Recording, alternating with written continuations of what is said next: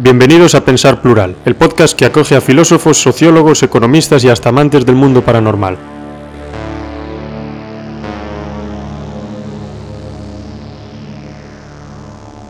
Desde principios del siglo pasado estamos completamente rodeados por máquinas, muchas de las cuales realizan funciones inteligentes, reconocimientos faciales, procesamiento de datos, traducciones contextualizadas, interacción en videojuegos, son solo algunos de los muchísimos casos en los que estamos relacionándonos con una inteligencia artificial. Esta cuestión ha fascinado a muchos desde fundamentalmente mediados del siglo pasado, ¿Podrán las máquinas superar al género humano en inteligencia? ¿Serán destructivas o benefactoras? ¿Nos ayudarán a desarrollarnos o acabarán con nosotros? O, en definitiva, ¿pueden ser las máquinas inteligentes y desarrollar, entre otros aspectos, emociones y autoconciencia? Todas estas cuestiones están sujetas a especulación y debate desde prácticamente el tiempo en el que han ido surgiendo. En el programa de hoy trataremos de profundizar en ellas de la mano de nuestros colaboradores.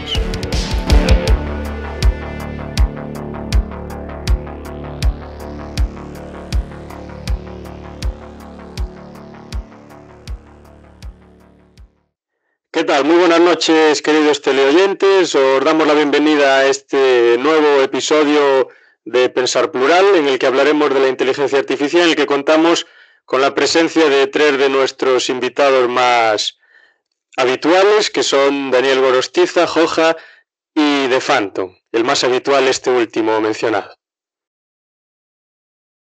Hola. Hola a todos. ¿Qué tal? Buenas noches. Bueno, antes de, antes de nada y antes de entrar en materia y empezar a hablar de la diferente evolución de la propia inteligencia artificial, los problemas que presenta y demás desarrollos que se hayan hecho en legislación y otros temas relacionados, lo primero que consideraría oportuno, si a vosotros también os parece, será establecer una definición en general de lo que podría ser la inteligencia artificial. Vale, entonces, la inteligencia estaríamos todos de acuerdo en que es una capacidad para adaptarse al entorno en el que uno vive y llevar a cabo acciones que puedan maximizar su posibilidad de éxito, siguiendo algún objetivo. Yo más que adaptarse diría aprender, pero sí. A mí me vale. claro. el aprendizaje podría estar incluido en la adaptación. Sí, quizás Que es un elemento fundamental. una combinación de, bueno, de, de algoritmos, ¿no? Que a su vez se reflejan a partir de ellos eh, hacer una imagen y semejanza al ser humano. Algo así podría ser. Sí, eso ya estaríamos ya dentro de la inteligencia eh, artificial. Ahora estamos hablando de la inteligencia general. Entonces, Joja, tú estás diciendo algo de un elemento de... El aprendizaje me parece un elemento fundamental cuando hablamos de inteligencia. Y otro aspecto que igual ya es más hablar más adelante es del hecho de que una máquina sea consciente de sí misma. En plan, se perciba a sí misma como un ente con un fin y en torno al cual actúe. Sí, pero por ejemplo, eh, los, los primates superiores, no los seres humanos, los chimpancés, orangutanes y demás, son considerados inteligentes en cierta medida. Sí, Y consideraríamos que la autoconciencia tiene que estar ligada con la inteligencia, la inteligencia con la autoconciencia para que un ente se considere inteligente. Sería una Yo- característica intrínseca. Yo lo que creo es que no podemos hablar de inteligencias animales para hablar de la inteligencia artificial. La inteligencia artificial o como la queramos llamar es un producto directamente humano. Quiero decir, no es hasta punto es correcto hablar de inteligencia artificial empleando en términos de la inteligencia de otros animales. No sé si me explico. Quiero decir, para Sí, mí sí. una prolongación del conocimiento humano y de su inteligencia en joder, en las máquinas más desarrolladas que hay a día de hoy. Sí, yo, a ver, lo que creo es que se habla así en estos términos para que sea más fácil comprender lo que, lo que son esas, lo que pueden ser esas máquinas. No es que realmente esas máquinas tengan una inteligencia diferente o una inteligencia especial o lo que fuese, sino que es más para entender cómo funciona, cómo funcionan. Yo creo que también otro, punto fundamental de una máquina que consideremos inteligente es que tenga la capacidad de autorreproducirse a sí misma. Rollo, que sea capaz de crear copias de ella sin necesidad de, de la mano humana detrás. Que llegue a ese punto de decir, tengo que, tengo que reproducirme a mí misma y sobrevivir. Bueno, no sé si Dani quería decir algo a este punto, que antes lo corté un momento. No, bien, a ver, yo, yo, creo que hay diferentes tipos de inteligencia. Sí, la inteligencia animal es un tipo de inteligencia, pero eh, la inteligencia humana y dado que la inteligencia artificial, pues en principio es una creación humana, pues eh, seguirá más las normas de la inteligencia humana y creo que parte, bueno, habéis dicho muchas de las cosas, adaptarse, aprender y también es muy importante lo que habéis dicho de, creo yo, de la conciencia de sí mismo. Eso es una parte de la inteligencia humana. El ser humano es consciente de sí mismo como algo separado de su entorno y eso es importante. Entonces, yo creo que la inteligencia artificial, de alguna forma, si algún día se produce parecida a la nuestra, también tendría conciencia de sí mismo como algo separado de su entorno. Claro, quizá esa característica de ser capaz de separarse de su entorno, que le otorga ser consciente de sí mismo, es lo que le otorga ver las cosas de una manera más, más profunda, y aunque suene en cierta medida mal, verlas como objetos. Él como el sujeto y lo demás como objeto que él puede utilizar para conseguir un fin. No sé si va un poco por ahí lo del tema de lo que te permite la autoconciencia. Pues sí, yo creo que sí, en cierta manera, y te permite analizar las cosas desde una cierta perspectiva, tu propia perspectiva, y sí, yo creo que, que sí, que va por ahí bien.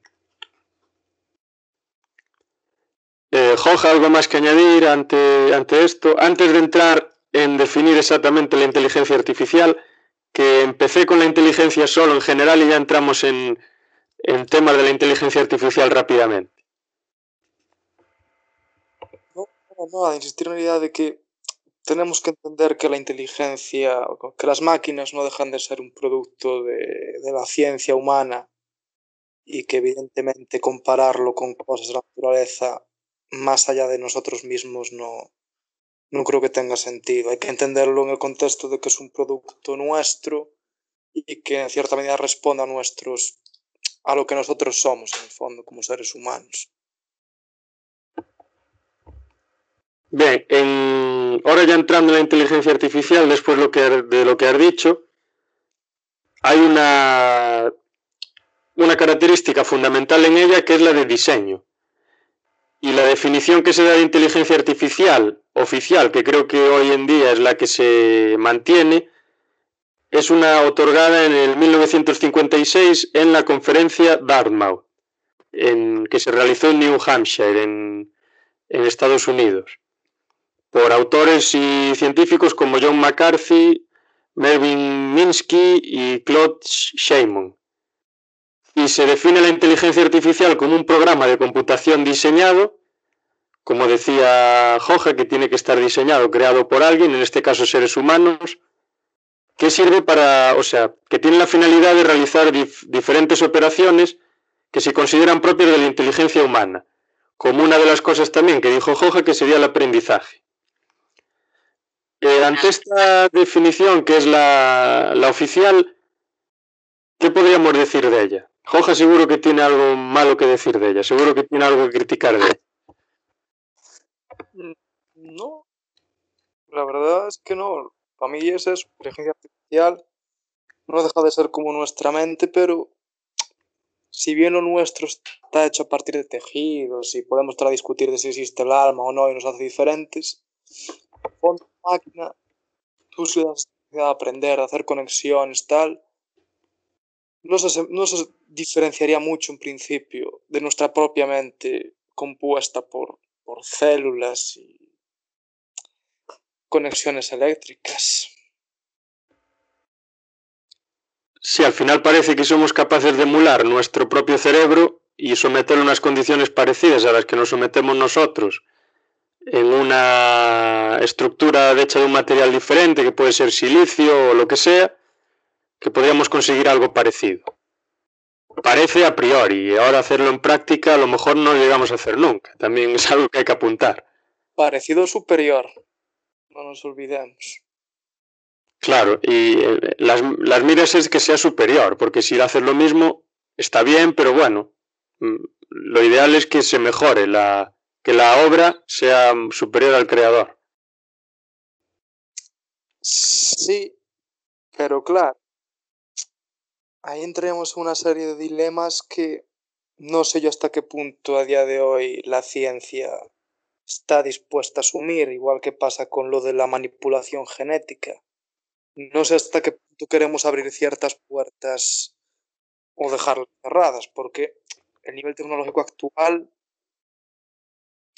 Quiero decir, estamos en un punto de la evolución humana que tenemos una tecnología que era impensable hace 10 años mismo. Nuestra ciencia avanza especialmente hasta el punto de que eso, estamos creando sistemas informáticos, la computación cuántica, el machine learning y todo eso. Bueno, que yo creo que en un futuro, y lo hablaremos después, en un futuro no, en unos pocos años va a traer problemas bastante graves.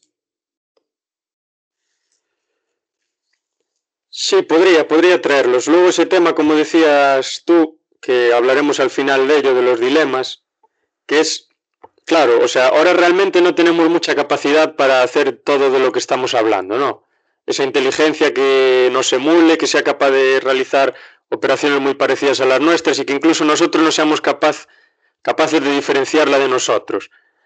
Y entonces estos dilemas no están tan presentes, únicamente están en un modo embrionario. Pero claro, dentro de unos cuantos años, si seguimos avanzando así, en el caso de que no haya un cataclismo o lo que sea, que es bastante probable, dadas las circunstancias en las que nos movemos, pues entonces esos dilemas y todos esos problemas sí que podrían plantearse, y habría dilemas de todo tipo. Incluso si las máquinas fuesen capaces de generar autoconciencia y sentimientos, podría haber un dilema de si realmente ellas son nuestros esclavos, si es moral hacer lo que les estamos haciendo, hacer que trabajen para nosotros, un dilema de que ellas mismas nos podrían encontrar a nosotros, etc. Pero bueno, eso casi lo dejamos para más adelante, para el final. Y si os parece, profundizamos algo más en la definición o ya pasamos al, al siguiente tema. Yo pasaría de tema personalmente porque Estoy seguro que nuestros oyentes saben perfectamente a lo que nos queremos referir cuando hablamos de inteligencia artificial y no creo que sea necesario entrar en matices más academicistas sobre, sobre lo que estamos a hablar. Mi opinión va. Sí, algo más que añadir por parte de, de Daniel o de Phantom.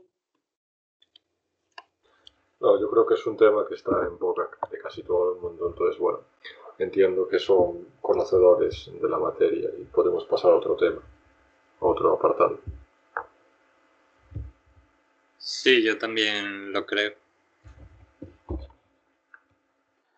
Vale, entonces ya entramos en un, bueno, para hacer un repaso de lo que serían los antecedentes de la, de la propia inteligencia artificial, como la entendemos hoy en día y como se definió en 1956 y antes de nada voy a comentar yo uno, luego ya os, os dejo, que es un antecedente, estuve leyendo algún libro sobre ello, es, bueno, bastante gracioso, nos parece ahora gracioso, pero claro, teníamos que situarnos en la época, lo que esto podría suponer.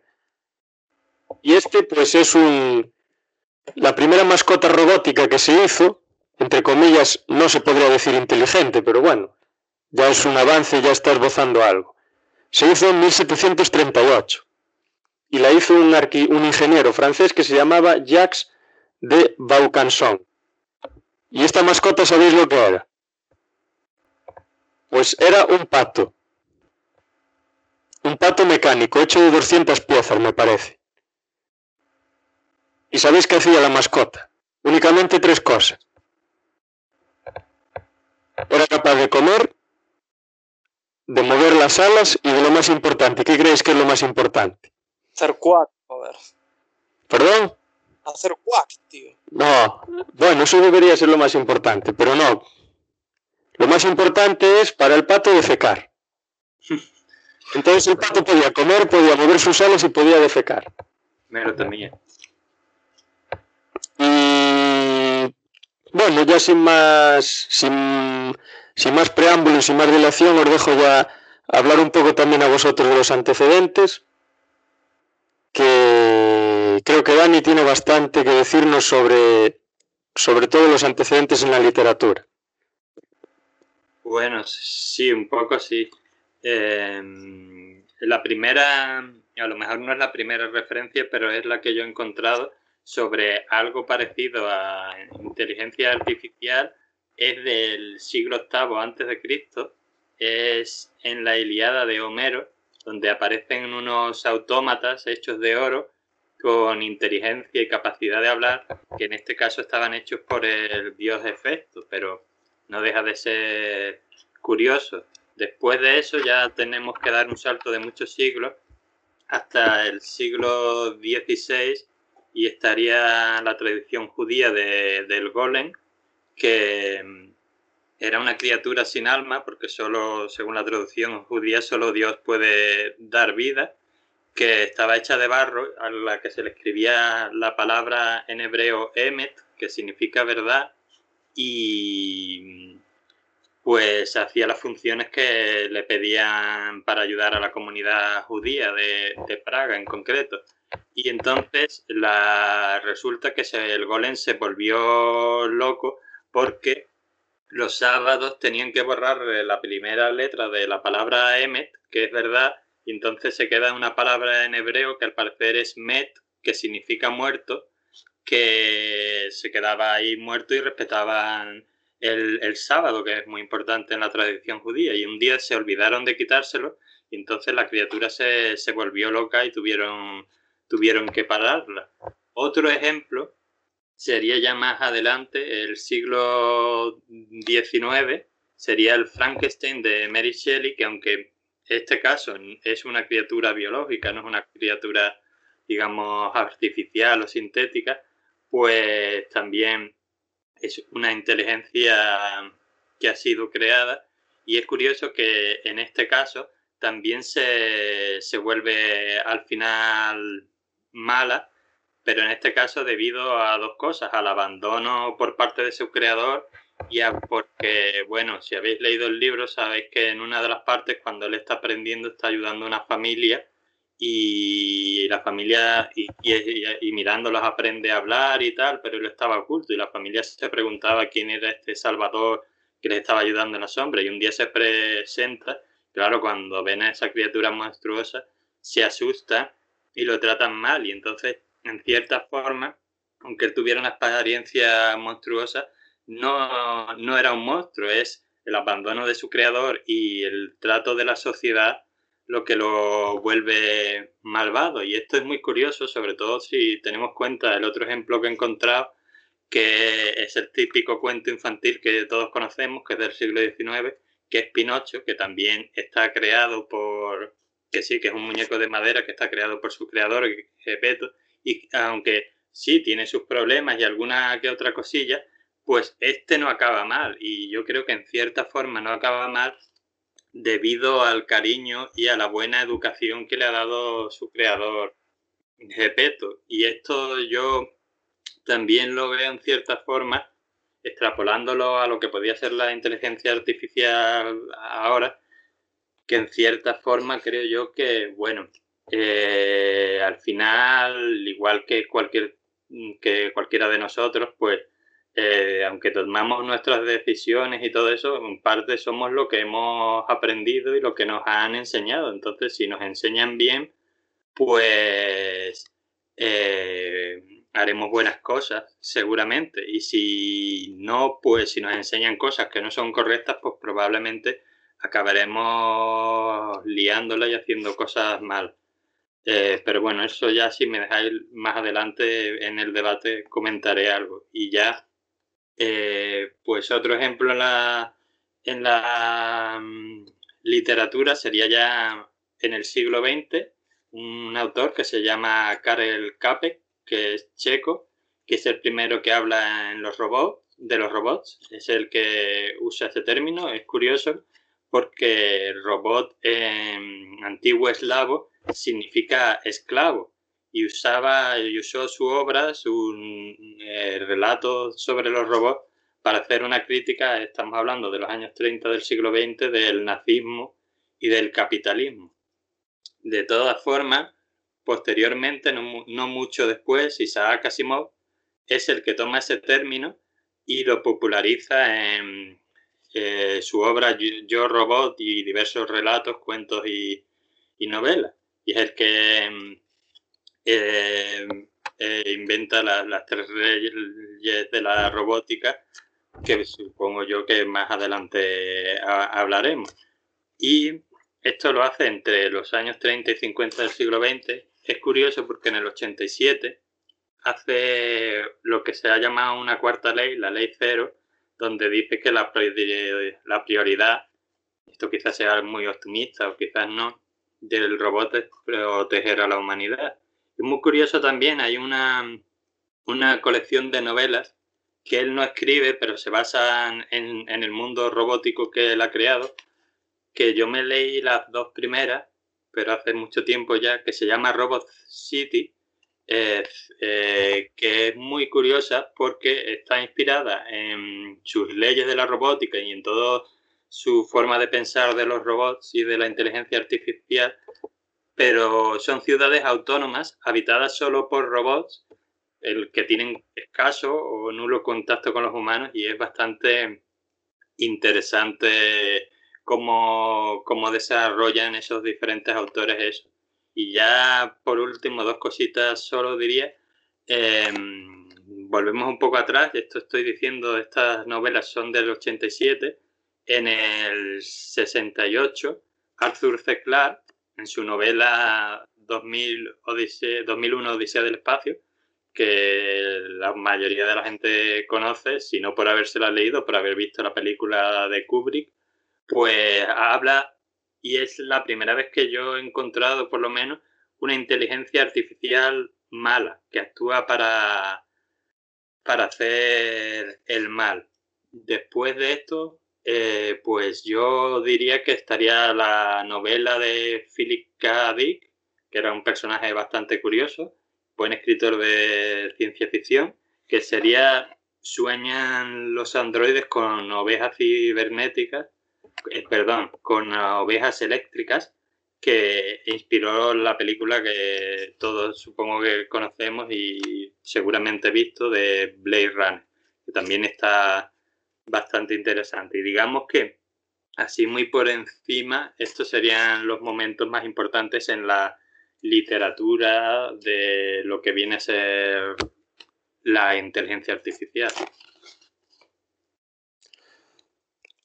Yo no sé si Joja tiene algo más que añadir en torno a la literatura, mitología y cultura y Phantom, o si no, si es mejor que pasemos ya a, a los ejemplos que algunos ejemplos que se darían de la inteligencia artificial en, en el cine y en la serie de televisión y demás. No, lo único es lo que hablamos ahora de que sí hay algunos juegos que, que muestran distopías sobre esto, algunos que directamente hablan de inteligencias artificiales que se revelan y basan su existencia en torturar a la humanidad eternamente, pero entiendo que hablaremos de esto en lo de series y películas y poco más que aportar en literatura. Phantom, ¿algún apunte? antes de empezar a hablar de tus elementos maestros? No, creo que lo han resumido bastante bien en general y creo que podemos pasar al tema ya de las películas. ahí sí que hay bastante chicha para, para empezar a contar. Más visual, digamos, de cada espectador. Sí, más visual y más cercano, porque lamentablemente la, la sociedad cada vez lee menos. Eso es algo también de lo que se podría hablar bastante.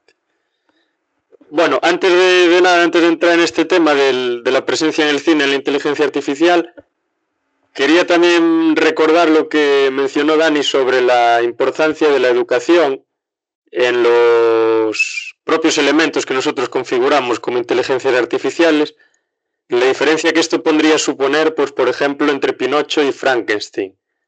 Y eso, pues lo quería recordar porque luego, al hablar de los problemas, dilemas, y desventajas y ventajas de la inteligencia artificial, es un tema bastante importante, ¿no? Como las máquinas tienen capacidad de aprender, es también importante saber qué les enseñamos nosotros y para qué les enseñamos las cosas. No sé si tenéis algún comentario de momento con respecto a esto o ya entramos en el tema, ya sin mencionar nada. Hombre, yo si queréis puedo contar una anécdota real de algo que pasó en Twitter con una inteligencia artificial, entre comillas, que hizo nada menos que Microsoft. La que se volvió nazi, dices, por los comentarios de la gente. Sí, racista y sexista, esa, esa. Que se tenía ahí un...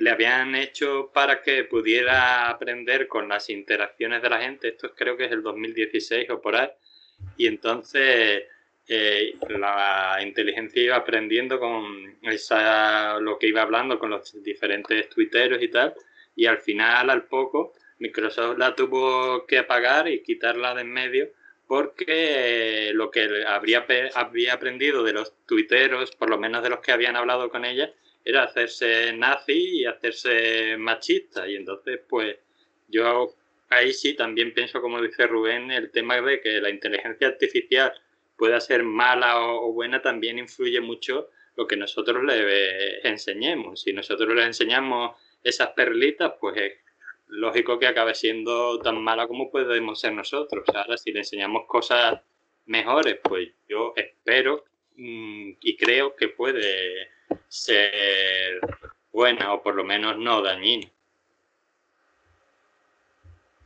Claro, y también va el tema un poco de, por ejemplo, si desarrollamos la inteligencia artificial y creamos androides para matar a otros individuos en las guerras, tampoco podemos exigirles a esos androides que sean buenos, porque están hechos para, para matar y para causar el, dolor, el caos y, lo, y, demás. Entonces también es importante pues saber lo que queremos y demás. Pero bueno, esto ya lo hablaremos más al final. Y si no tenéis nada más que añadir ahora con respecto a, a este ejemplo de la inteligencia artificial que se volvió racista, xenófoba y demás, pues ya pasamos a las películas y ya le doy la palabra a Fanto. Pasamos a las películas. Pasamos, sí, pasamos, vale. Pues Phantom, cuando quieras. Sí, pues eh, me gustaría hablar bueno, de las diferentes películas que la historia del cine, digamos que empieza a revelar un poco lo que puede suceder algún día, ¿no? Como es el tema de la inteligencia artificial y cómo puede perjudicar al ser humano de cara a un futuro próximo. Y creo que una película muy interesante para hablar, a pesar de que, bueno, hay otras como Sombra y Runner, creo que ya comentasteis antes un poco. Eh, Terminator, eh, en mi caso, como soy un gran fan de James Cameron, pues me gustaría sacarle así un poco la, la chicha que tiene. Y bueno, comentar un poco que la película pasa sobre una, un superordenador, una superinteligencia, ¿no? que lo que pretende es acabar con la raza humana y envía un robot del futuro, lo envía al pasado y ese robot va a intentar acabar con, digamos, con uno de los protagonistas. Entonces, pues bueno, cuenta esa historia y ahí se puede ver cómo el robot pues no tiene ni sentimientos, ningún remordimiento, es una máquina que va a hacer su misión y hasta que la termine, da igual cómo acabe, si va a acabar eh, totalmente destrozado, va a terminar su misión. Y yo creo que es un poco también una película precursora en este aspecto, ¿no? Porque, claro, hay que pensar que en los años 80 la tecnología estaba todavía en, ciernes, ¿no? Eh, los ordenadores habían empezado a, eh, pues a crear diferentes programas y tal, pero no estaban nada avanzados, ¿no? Y ya en ese momento ya se intentó dar una idea de lo que podía suceder en un futuro, ¿no? De cómo un producto creado por el ser humano al dotarlo de semejantes cualidades puede acabar incluso con destruyéndonos. Y yo creo que es lo más interesante contar. No sé si tenéis alguna aclaración más aparte de esto. Esto en cierta medida se parece a una teoría de un, de un pensador, un filósofo que es actualmente de la Universidad de Oxford, que tiene ese miedo en la mente, incluso nos arenga a no trabajar ni perfeccionar la inteligencia artificial porque considera que las máquinas con esta inteligencia podrían replicarse, podrían reproducirse e introducirse en elementos en los que no querríamos que se introdujesen y así dominar absolutamente todos. Es decir, pues podrían estar en un ordenador, pero cambiar su posición a un cable, luego de ese cable podrían pasar a, a una pantalla de una tele, luego podrían pasar a un coche, luego podrían pasar a un autobús, luego a un avión, luego a un tren y estar prácticamente en todas partes. Y dice también, esto ya está un poco menos relacionado, que es posible que una máquina de este calibre que sea capaz de convertir cualquier material en, en lo que ella considere, si así está programado. O sea, podría coger cualquier trozo de materia y desintegrarlo, por ejemplo, convertir un, un cacho de tierra en gelatina o cosas así. Esto ya me parece más complicado, pero bueno, también lo comenta. Un inciso, eso que acabas de comentar se produce en la segunda película de Terminator con una de las máquinas que también mandan del futuro, que es capaz de, digamos, de camuflarse y de adoptar las formas de diferentes objetos del, del espacio, lo cual es algo que podría también igual suceder en un futuro. Pero hacen falta muchos avances, evidentemente. Es una cosa que va más de 50 años. Mm, bueno, más de 50 o más de 500, tampoco es complicado establecer Pasa una... que hemos avanzado a un ritmo muy alto con respecto a los últimos años. Eh, digamos que en 10 años la cosa pues, ha aumentado drásticamente. No estamos como los años 90 ni de lejos. Sí, eso es cierto. El, el avance cada vez es, más, es mayor, pero bueno, nada, nada, man- o sea, establece que necesariamente el avance tenga que seguir así o tenga que seguir aumentando exponencialmente. Podría incluso caer o lo que fuese. Pero Steve, decías tú lo de pasar de una máquina a otra. Ahora mismo no tenemos ninguna certeza de que esta misma llamada esté siendo grabada por una inteligencia artificial que se dedique justamente a recopilar conversaciones. Quiero decir, probablemente sea posible a día de hoy hacer eso. Bueno, realmente en cierta medida sí que la tenemos. Si podemos considerar el software y demás una inteligencia artificial, porque yo le estoy, le di a grabar y se está grabando por el ordenador. No sé si Yo podríamos considerarlo o no. Yo hablo de una inteligencia consciente, ya sea al servicio de un gobierno, de lo Una que sea, parte, sí, sí. dedica a recopilar conversaciones de aparatos electrónicos. De hecho, tenemos los, los de Amazon, los Alexa y todo eso. Sí, hay alguno más, el, eh, Siri de Apple también. Sí, pues podría. Realmente ahora mismo no lo sabemos. Quizá no sean tan elaboradas como se supone que serían. Pues la, la de Terminator se llama Skynet, ¿no? Efectivamente, es un supercomputador, digamos. Claro, no, no serán tan elaboradas como esa de Skynet o la que propone Bostrom, pero pues a lo mejor sí lo están haciendo. No, no tenemos ninguna evidencia de lo contrario. Eh, pues, yo creo que sí que existen computadores avanzados como para eso a día de hoy. En Estados Unidos tienen grandes salas de maquinarias donde se almacenan todo. Sí, sí, pero yo me, Por lo tanto, esta conversación está siendo grabada perfectamente Claro, pero- grabada para siempre. Sí, pero yo me refiero a que no existen máquinas que puedan mandar robots ahora mismo para que nos maten. Eso es a lo que me refiero, que no tienen tanta capacidad. No, yo creo que a día de hoy no, pero bueno, nunca se sabe en un futuro, pero a día de hoy no creo que hoy día 2021 tengamos máquinas como Skynet. Lo que, por cierto, mm, si me dejáis, a añadir una cosa que es muy curiosa en la ciencia ficción, no solo en la que habla de, de inteligencia artificial, normalmente, mm, si os dais cuenta, se dan plazos muy cortos y supuestamente, yo no me acuerdo porque hace tiempo que vi la- las de Terminator, pero no sé si ya estamos en la fecha del juicio final de las pelis o ya directamente lo, la- las hemos pasado. Y eso es una cosa que pasa mucho en ciencia ficción, que se dan plazos muy cortos y cuando llegan el año en el que se ha indicado que va a pasar tal cosa en tal novela o tal película, mm, se, normalmente se está lejos de que llegue a, ese, a esa cosa. El de Terminator era el año 2029, el día, digamos, ese fatídico. Y en Sí, Blade pues- Runner, el de Blade Pues- Runner sí que lo hemos superado ya. 2020, ¿no? 2020. Creo que era 2020 o 2019. Ahí andaba. Sí, sí, sí. Que luego hay otra película que es Blade Runner 2032, pero yo digo la de Blade Runner, la, la otra. La, Sí, la del 82 sí que era en 2020. sí. Sí, claro. Es. A, ver, parece que desde el momento en el que se predice 50 o 40 años son muchos, pero al final no son tantos. Sí, pero esto pasa también como que los años, eh, digamos, 50 y 60 se pensaba que en el año 2000 ya estarían los coches volando prácticamente, y no es así. Pues es lo mismo en este caso.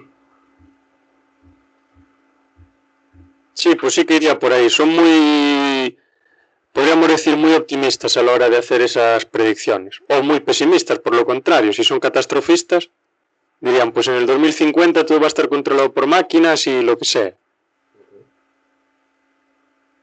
Y... Mm, bueno, si queréis podemos hablar un poco de Blade Runner, contextualizarla un poco y ya podríamos pasar al siguiente, al siguiente tema, aunque lo tocamos un poco con esa inteligencia artificial de la que habló Daniel. Pero, ¿queremos hablar del argumento entero de Blade Runner o...? No, no, no, tocar, así como Phantom tocó la película de Terminator, los aspectos más relacionados con, con esta temática, como la existencia de esos androides, los problemas que presenta su persecución, la sociedad en la que se vive y demás, pero así parecido a lo que hizo Fanto. Yo quería apuntar que a día de hoy, en lo que es lo de la ciencia robótica, hay un concepto que para estar bien apuntar en relación a los androides, que es el del, el del valle inquietante. Básicamente esto lo que viene a decir es que los androides cuanto más se parecen a, a un humano, cuanto mejor lo imitan, más miedo nos causan.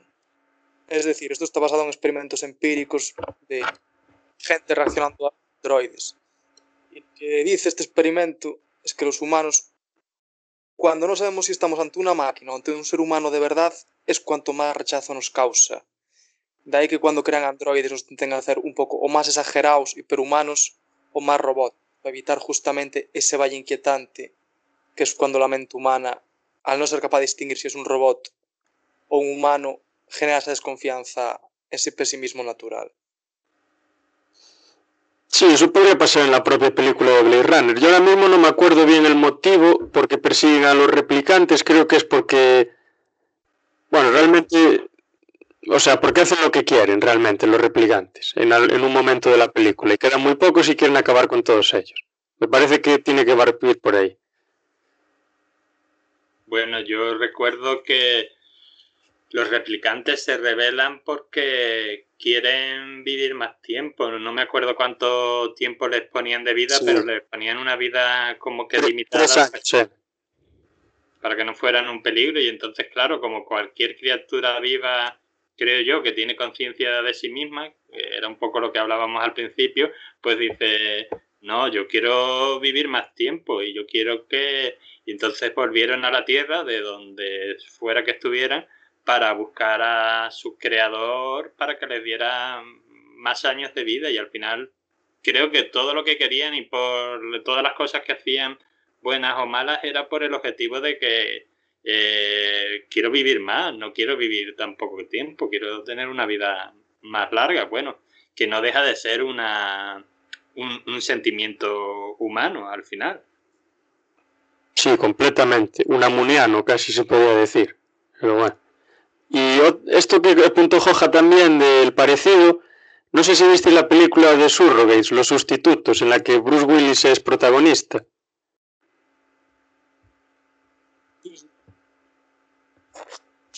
¿La conoce alguien? Sí, sí. Sí. Bueno, pues como sabéis, pues es una película en la que la gente, yo creo que es la que más, la que más dinero tiene, pues se sumergen como una especie de, cama tapada y se ponen, se conectan con, una serie de, de gafas y unos cables y demás, y entonces su mente está dentro de, de un cuerpo, de un sustituto, que es alguien hecho a medida de esa persona, como esa persona le gustaría ser, pero que es completamente mecánico. Y en alguna escena de la película, como esos son tan, tan, tan parecidos a los seres humanos, que son prácticamente, como diría, son indistinguibles prácticamente, incluso algunos creo que son movidos por máquinas, no por personas, que son las máquinas los que están conectados a ellos, pues se produce mm, por parte de muchos de los actores que, que aparecen en la misma, pues ese rechazo que decías, como esa, ese valle inquietante, esa ansiedad y ese nerviosismo que genera estar rodeado de un cierto número de individuos y no saber cuáles son humanos y cuáles no. Sí, sí, completamente. Y yo creo que es algo que se está debatiendo mucho por el tema de que, claro, dentro de poco vamos a ser capaces de crear androides como tal. Y claro, el hecho de no poder distinguir a un androide de una persona humana real, biológica, yo creo que es algo que va a traer problemas o... problemas directamente. Bien, si queréis añadir algo más a este respecto, lo añadimos. ¿Alguna cosa más? Por Nada. Parte, Perdón, perdón, sí. no, no, por mi parte nada. Phantom, ¿alguna cosa? No, de momento no. Quizás más adelante sí que podremos añadir más cosas.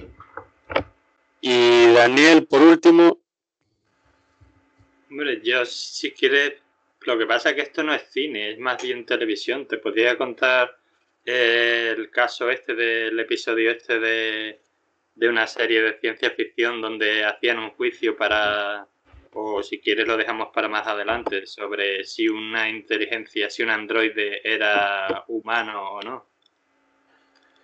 no, sí podríamos comentarlo y así aprovechamos para introducir el famoso test de Turing, supongo que lo conocéis todos, y también hablar un poco de una respuesta que le dio John Searle a Alan Turing con el experimento de la habitación china.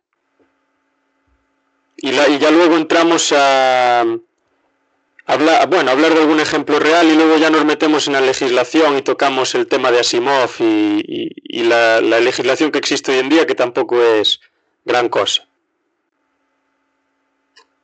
Vale, pues es un, un episodio de Star Trek La Nueva Generación, que bueno, mm, supongo que, que conoceréis, han habido muchas series y demás.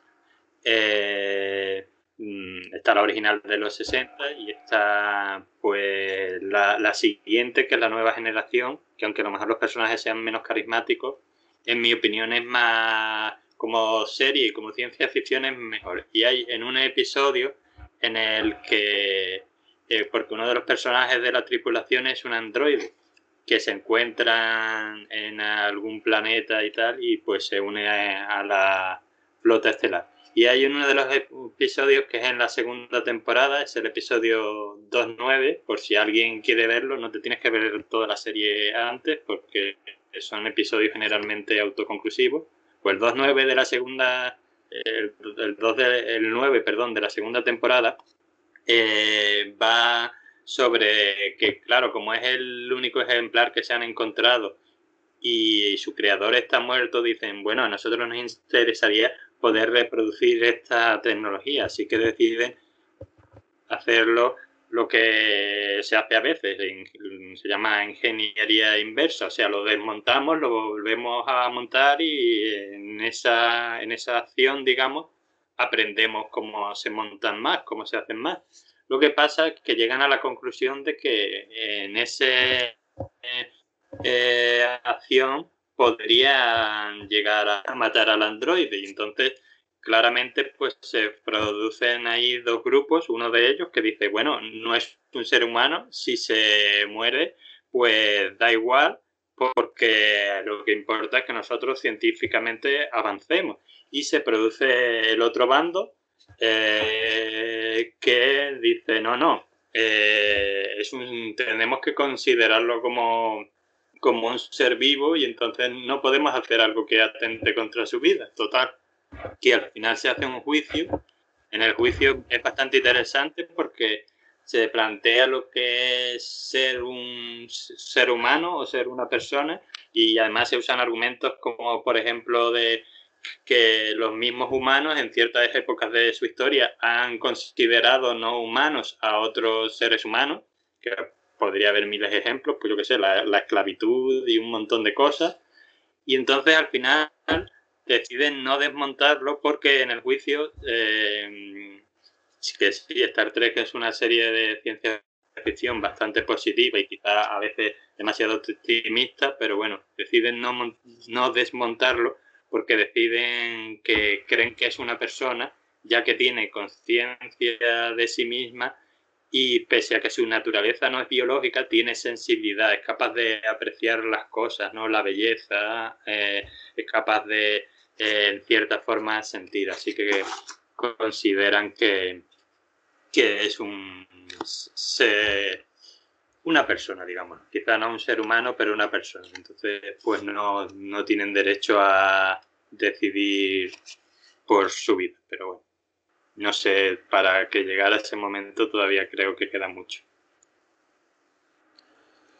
Sí, posiblemente sí. Y ni 2050 ni 60. A lo mejor entramos ya en el, en el 2200 o en el que sea.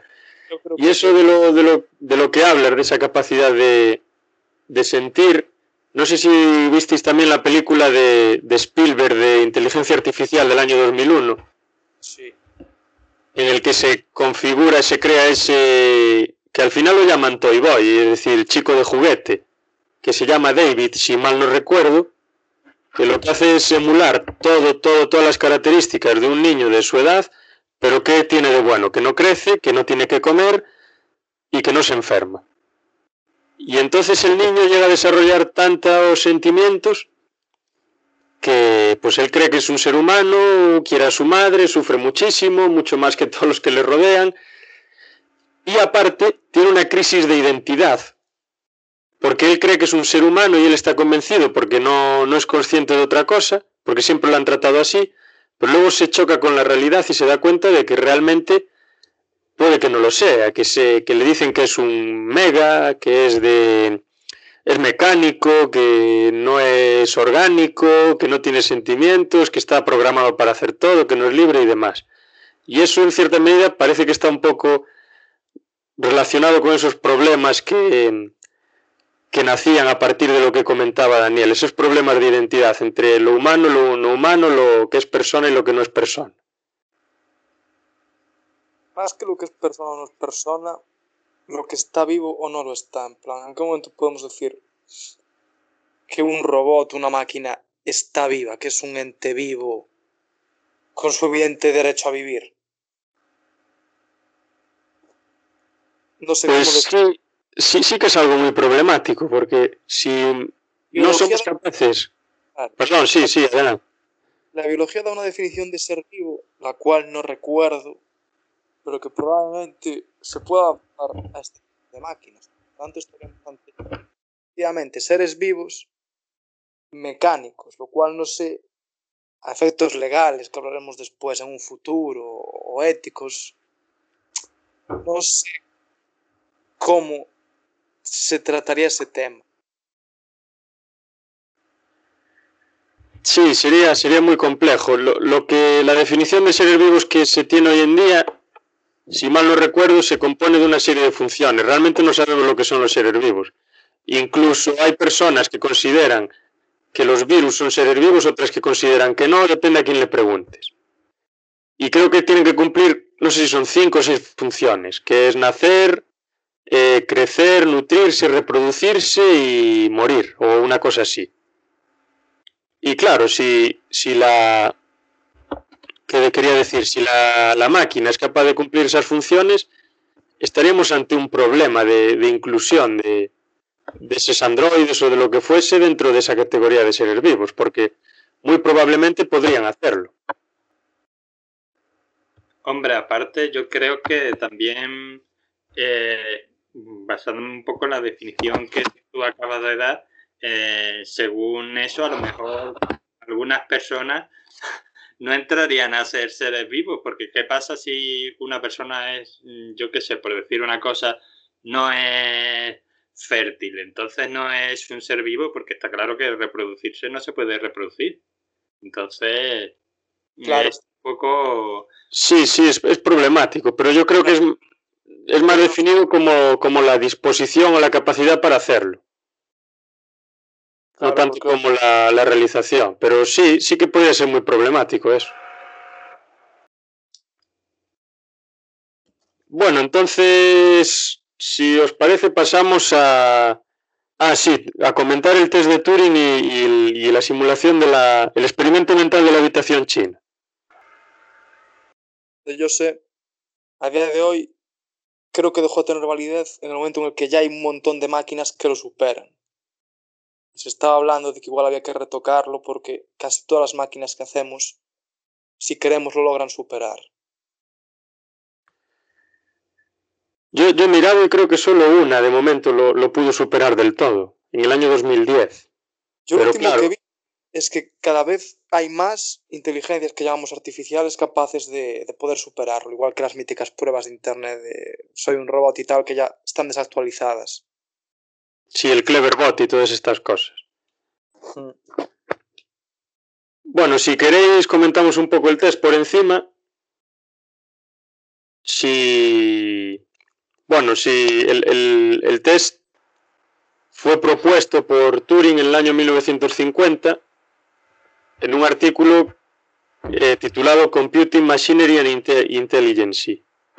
Y él se plantea en ese artículo si las máquinas pueden pensar. Pensar como decíamos antes, ¿no? De, bueno, pues con los datos que tienen, pues reflexionar y demás y propone un experimento en el que hay un juez y un individuo humano y una máquina. Este individuo humano y la máquina tienen que interactuar entre sí a través, me parece que es de un chat, haciéndose se hacen preguntas, uno, un interrogador les hace preguntas, y si el juez no es capaz de discernir quién es el individuo y quién es la máquina, es decir, quién es el ser humano y quién es la máquina, entonces habrá que considerar que la máquina es inteligente. Y en los, en los años 60, un científico, Joseph Wiesenbaum, desarrolla un programa de procesamiento de lenguaje natural que se llama ELISA, y este era capaz de responder con frases modelo y con frases que tenían bastante sentido. Y muchas personas en el momento, también tenemos que saber en la época en la que estamos, en los años 60, pensaron que estaban hablando con un humano cuando hablaban con este sistema de procesamiento. Pero se dieron cuenta luego que a veces decía cosas que no tenían ningún sentido, como estos cleverbots y todo esto que si haces alguna pregunta sencilla y demás, parece que es una persona que estás hablando con ella, pero luego si profundizas un poco dicen cosas que no tienen ningún sentido. Por ejemplo, haces una pregunta y la repiten y cosas del estilo. Y Joja dice que hay máquinas que sí que son capaces de superarlo, yo creo que eso está más dentro de los videojuegos, que sí que son capaces de, de superar el test de Turing, pero según estuve mirando yo, solo en 2010, un robot que se llamaba robot Suzette o Suzette eh, fue capaz de superar esta prueba. Pero en los videojuegos sí que fueron más veces capaces. Inteligencias que se crean como los bots y todas estas inteligencias artificiales. Y yo no sé hasta qué punto el test de Turing podemos considerarlo una prueba válida para decir que una máquina es inteligente o no. Quiero decir, a día de hoy podemos crear máquinas con ciertos patrones que les permitirían pasar ese test. Claro, ahí está la... Querer decir que ellas sean como tal inteligentes y tengan los atributos de conciencia propia o de aprendizaje. Ahí estás diciendo justo lo que, le, lo que replicó John Searle en los años 80 y propuso este experimento de la habitación china. Él decía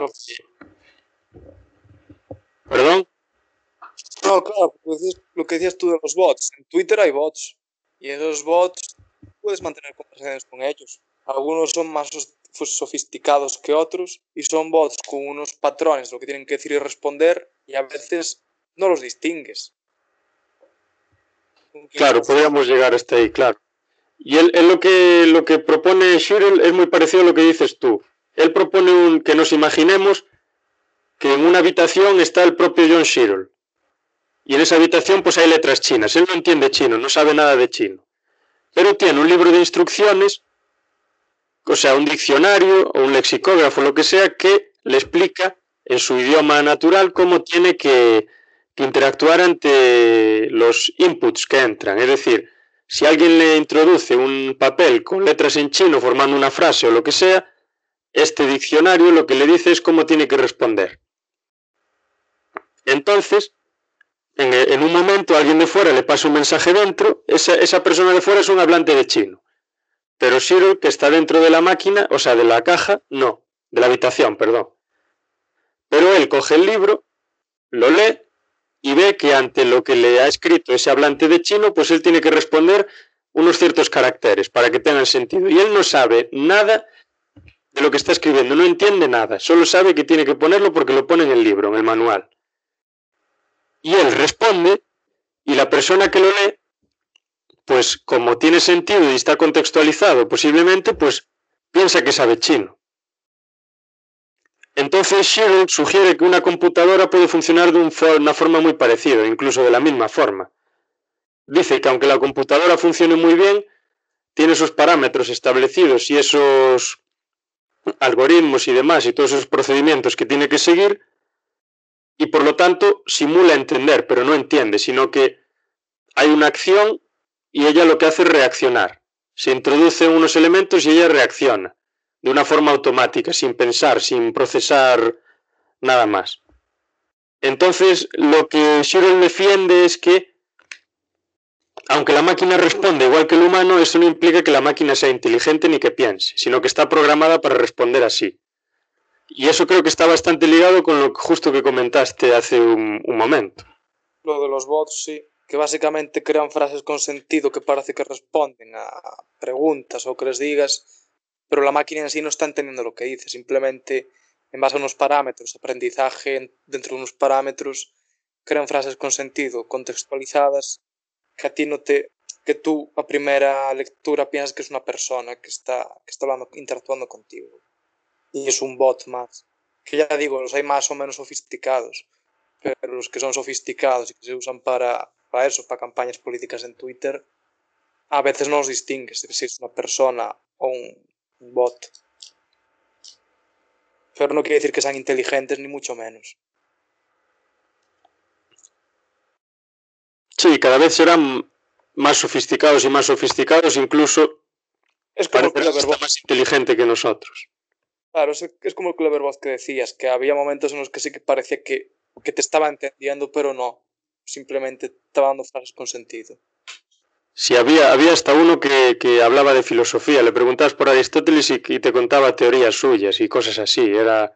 Pero claro, luego le decías algo un poco fuera de sentido, alguna palabra mm, estúpida o lo que fuese. Le ponías algo, algo sin sentido, como folio caca o algo así. Y se, se sobrecargaba, empezaba a decir cosas sin sentido, a poner interrogantes, a, a decir cacafolio, cosas así, sin, sin ningún tipo de contextualización ni nada. Mantienes una conversación normal, yo recuerdo de haberlo probado y sí que parecía, quiero decir, podías pasar por una persona respondiéndote en un chat.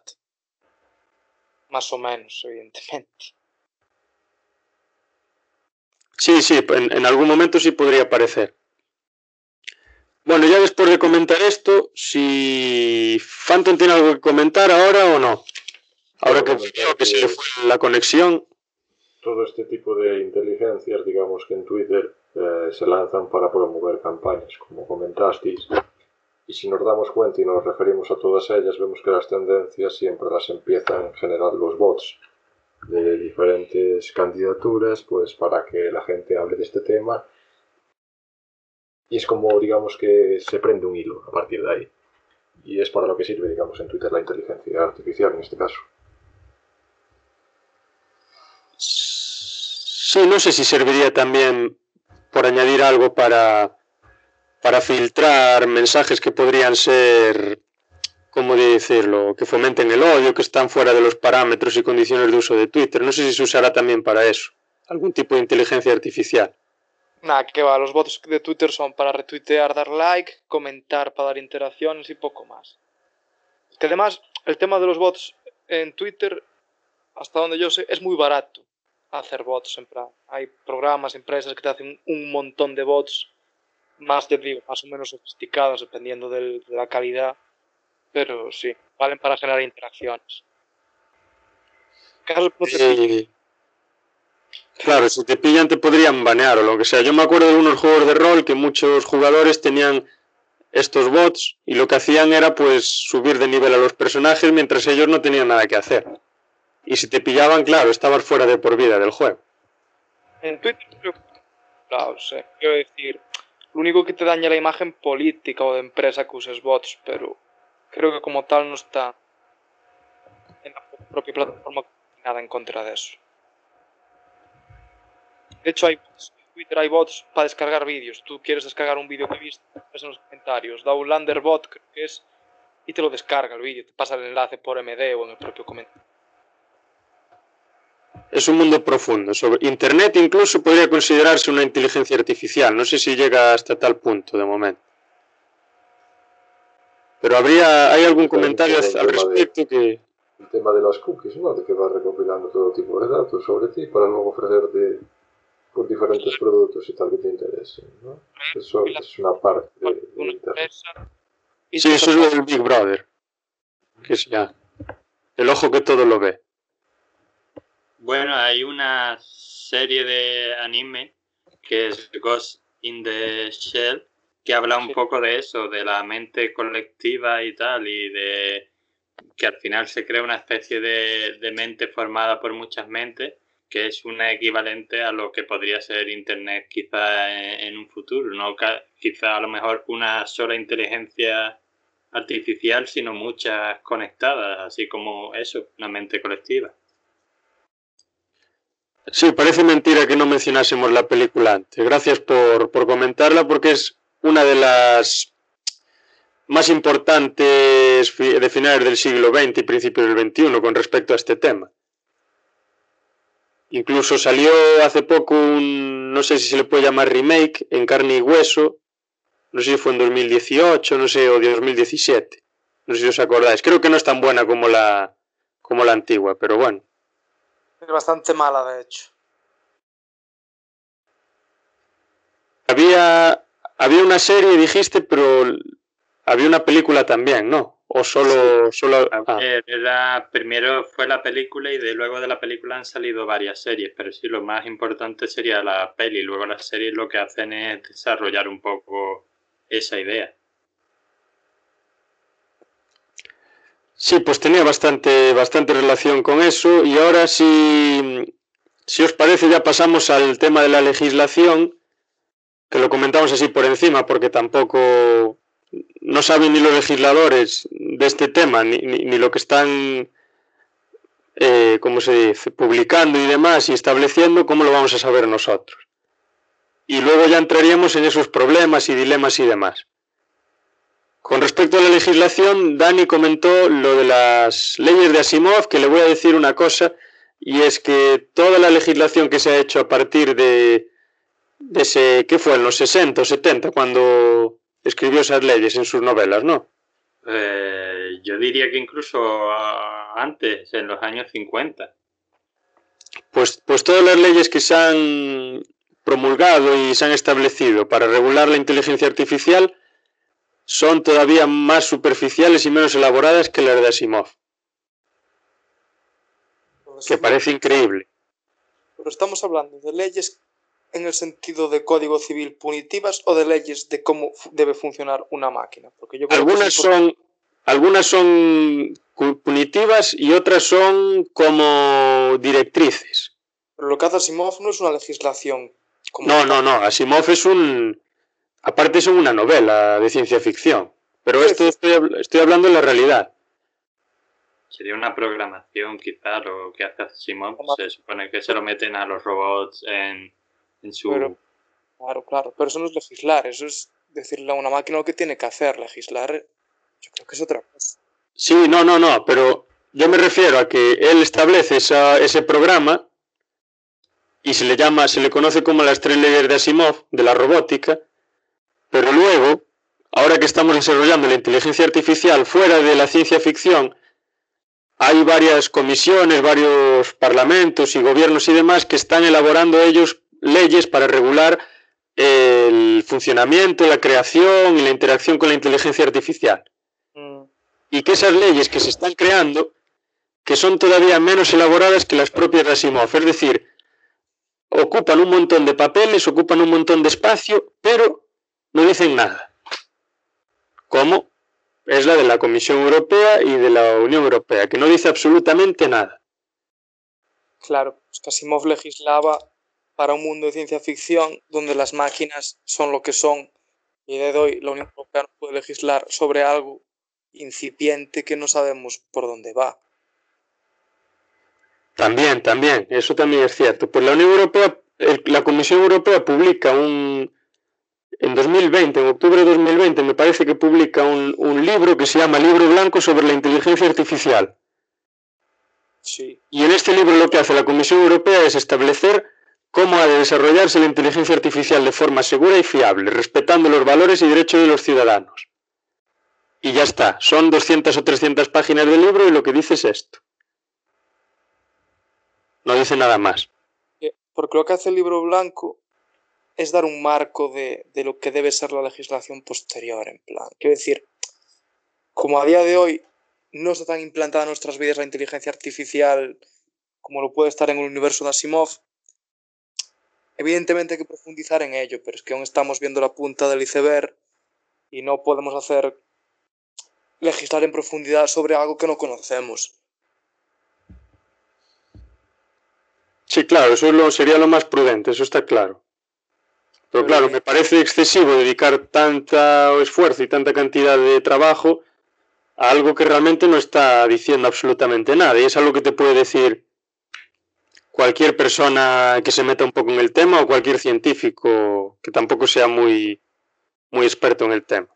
Es que aquí tenemos que tener en cuenta que, que el tema de inteligencia artificial es un tema comercial a día de hoy. Quiero decir, muchas empresas están jugando justamente a eso, que no haya un marco regulativo como tal para ciertos proyectos. Y yo entiendo que en ese sentido la Unión Europea quiere ser cuidadosa y evitar joder, entorpecer este tipo de desarrollo comercial.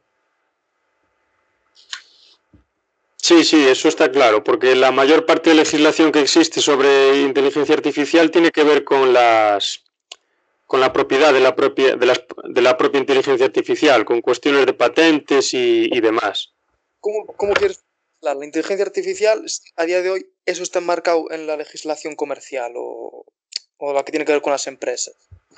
Está en, en algunos países. Yo, por ejemplo, apunté aquí el caso de China, de Japón y del Reino Unido.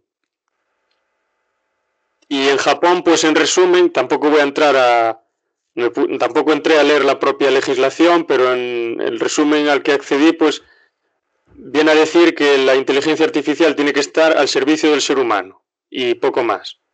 Luego en China sí que hay unos principios de gobernanza especiales sobre la inteligencia artificial en, los que se establece la responsabilidad penal si la inteligencia artificial no está supeditada a los seres humanos es decir, como hablaba Daniel de la ley cero de Isaac Asimov, la prioridad es proteger a la humanidad. Entonces, si la, si la prioridad de la inteligencia artificial no es proteger a la humanidad, pues entonces el creador de ella, el que la confeccione, será el responsable penal de la misma.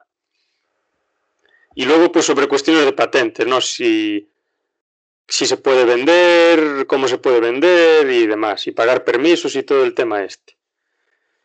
Y luego eh, incluso existe una...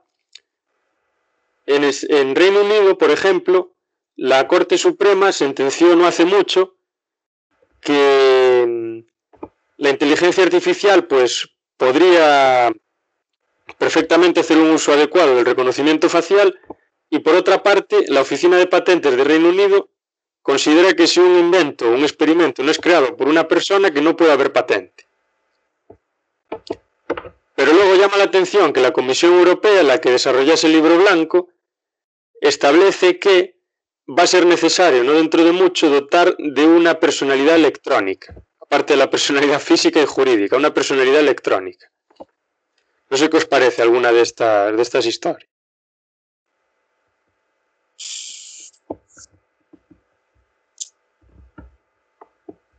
Hombre, a mí sí me ha sonado un poco en plan a Isaac Asimov en plan eso de mmm, eh, los robots tienen que eh, proteger a los humanos y todo, todo ese rollo, pero bueno, es que claro, es lo que habéis dicho, estamos quizás eh, todavía no estamos en ese mundo, entonces si algún día estamos, pues ya veremos lo que pasa, pero de momento pues yo creo que lo único que están haciendo es hablando de buenas intenciones y de decir, bueno, por aquí no queremos ir, pero poco más, que también qué, van a hacer. Se supone que tú haces leyes sobre cosas que existen, no puedes hacer leyes sobre cosas que en ese momento pues no, no son reales, pues eso ya sería, no sé, una locura. Sería ciencia ficción. Sí. Podría ser, sí, sí, eso es cierto. Y si queréis podemos comentar las tres leyes de Asimov. Acabo de ver ahora que la primera vez que las presentó fue en una peli, eh, perdón, en una novela que se titula Run Around de 1942. No sé si Daniel la conoce. Eh, sí, pero no la he leído, pero bueno, ves, es incluso anterior a, yo te he dicho los años 50, es incluso anterior, o sea que sí, es una idea bastante de, hace bastante tiempo. Y de momento, pues todavía no hemos, no hemos llegado a ese mundo. Quizás algún día lleguemos, pero de momento, pues estamos muy lejos, creo. Es lo que parece. Entonces, ¿quiere que, alguien conocer las leyes, las tres leyes de Asimov, aparte del alicero que Daniel comentó? Yo creo que una es que un, robot nunca podrá hacerle daño a un ser humano, puede ser, ¿no? Sí, esa es la primera, ¿no? Parece que es la primera. Es la primera, la primera. La segunda sería eh, los robots deben obedecer las órdenes recibidas por los humanos siempre y cuando no entre en conflicto con la primera ley. O sea, no puedes pedirle a un robot eh, mata a mi primo. O sea, se lo puedes pedir, pero el robot no puede, por su programación que le has metido, no puede matar a fulanito porque contradice la primera norma. Claro, y luego la tercera... Es un robot debe de proteger su propia existencia siempre y cuando no entre en conflicto con, con las dos primeras leyes. Claro, la de no hacer daños a humanos. O sea, el robot tiene que pues lo primero para él la vida humana eh, y pues al parecer obedecer órdenes y ya si eso si no entra en contradicción con eso pues que se proteja a sí mismo aquí parece que está inspirado en los en los mandamientos parece que en vez de 10 son 3 bueno 4 Pero bueno, que realmente no hemos ido más allá de lo que él ha propuesto. Pero bueno, también es cierto que no llegamos al momento en el que deberíamos empezar a desarrollar toda la legislación y demás. Pero que todo lo que se plantea hoy en día con respecto a la inteligencia artificial y cómo regular su producción, funcionamiento y demás está muy, muy, muy vinculado con, con Asimov.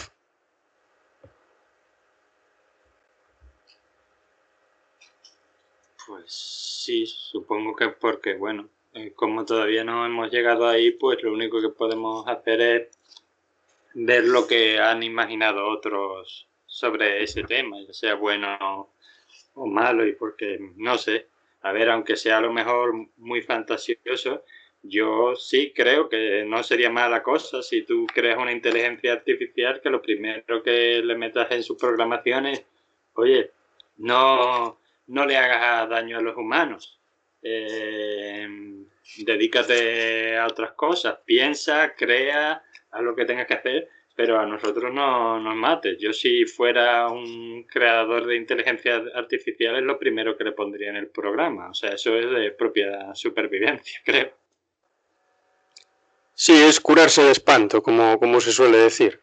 Ya estableces tú lo que no puede hacer de ninguna manera. Es como introducir un código deontológico, líneas que no puede sobrepasar. Pero ahí entramos también en la capacidad de inteligencia que tenga la máquina, porque si tiene una muy desarrollada, podría romper esos límites. Es como el ser humano, ¿no? Pongámonos en el caso de que Dios lo crea, bueno, podemos discutirlo por donde queramos, pero pongámonos en ese caso. Y le dice, tienes que hacer esto, esto y esto. Y el ser humano, como entre comillas tiene esa capacidad de inteligencia y es libre y demás, pues dice, pues no voy a hacer eso, voy a hacer lo que me apetezca. Y es en parte también lo que le pasa a los replicantes. Sí, que tienen albedrío, eh, albedrío, ¿no? Libre albedrío. Yo creo que esa es la cuestión fundamental. Si lo quieres dotar de eso, no. Que a ver, que para curarse de espanto lo mejor es no crear inteligencias artificiales y ya está. Más sencillo como... Eso también, eso también es cierto. Y claro, el albedrío tiene límites, pero claro, no sabemos cuáles son. Tiene límites. Pero tiene albedrío. ¿Perdón?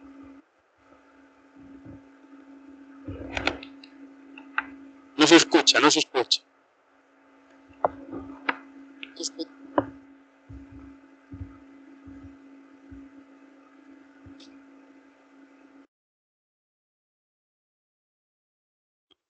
Dime, di, que no se escucha bien. No, que libre albedrío, en el momento en el que lo le das a una máquina libre albedrío, no tiene límites. Quiero decir, que es capaz de pensar por sí mismo. Quiero decir, ya la liaste un poco. Sí, podría, podría no tenerlos, es cierto, eso sí es cierto. Bueno, ya hablando de esto, de los límites de albedrío y demás, pues si queréis ya nos metemos en el último tema, en el último problema para analizar, que no es un problema, sino que son muchos, que es más bien centrarse en las ventajas y desventajas de usar la inteligencia artificial y relacionar esto un poco con los dilemas que podría presentar. Yo, me, yo estaría a favor de utilizarla, pero con mucha precaución. Y no sé si vosotros estáis de acuerdo o no. Yo creo que una persona no está de acuerdo, las demás irán diciendo. Yo estoy en contra. La sociedad industrial ha tenido consecuencias terribles para la humanidad y la inteligencia artificial es un peldaño más en esa búsqueda de la autodestrucción.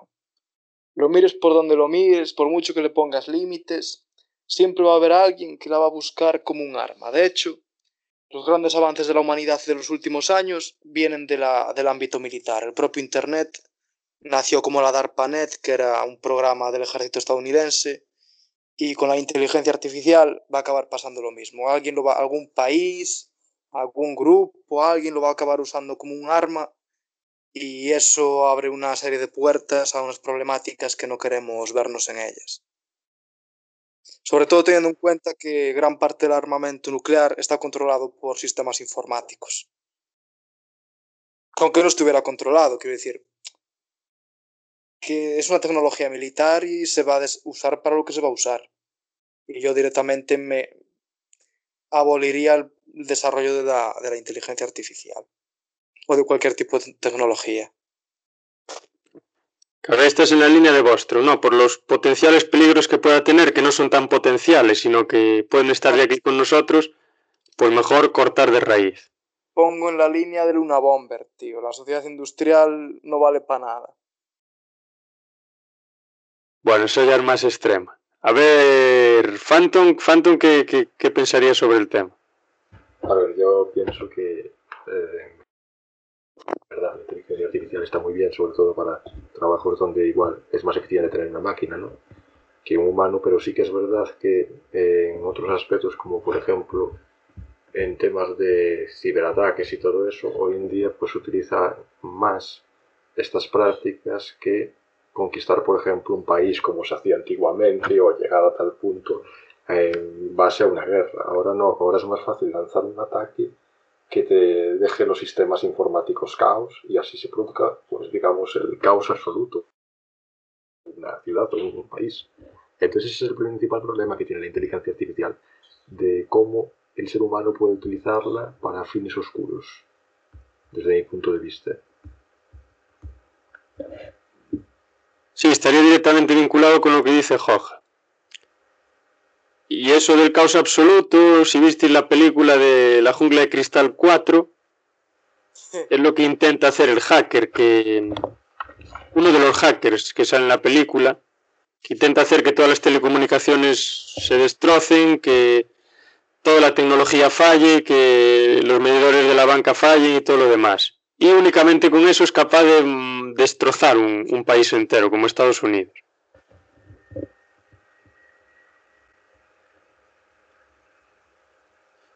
Pero sí, perdón, sí, sí, adelante.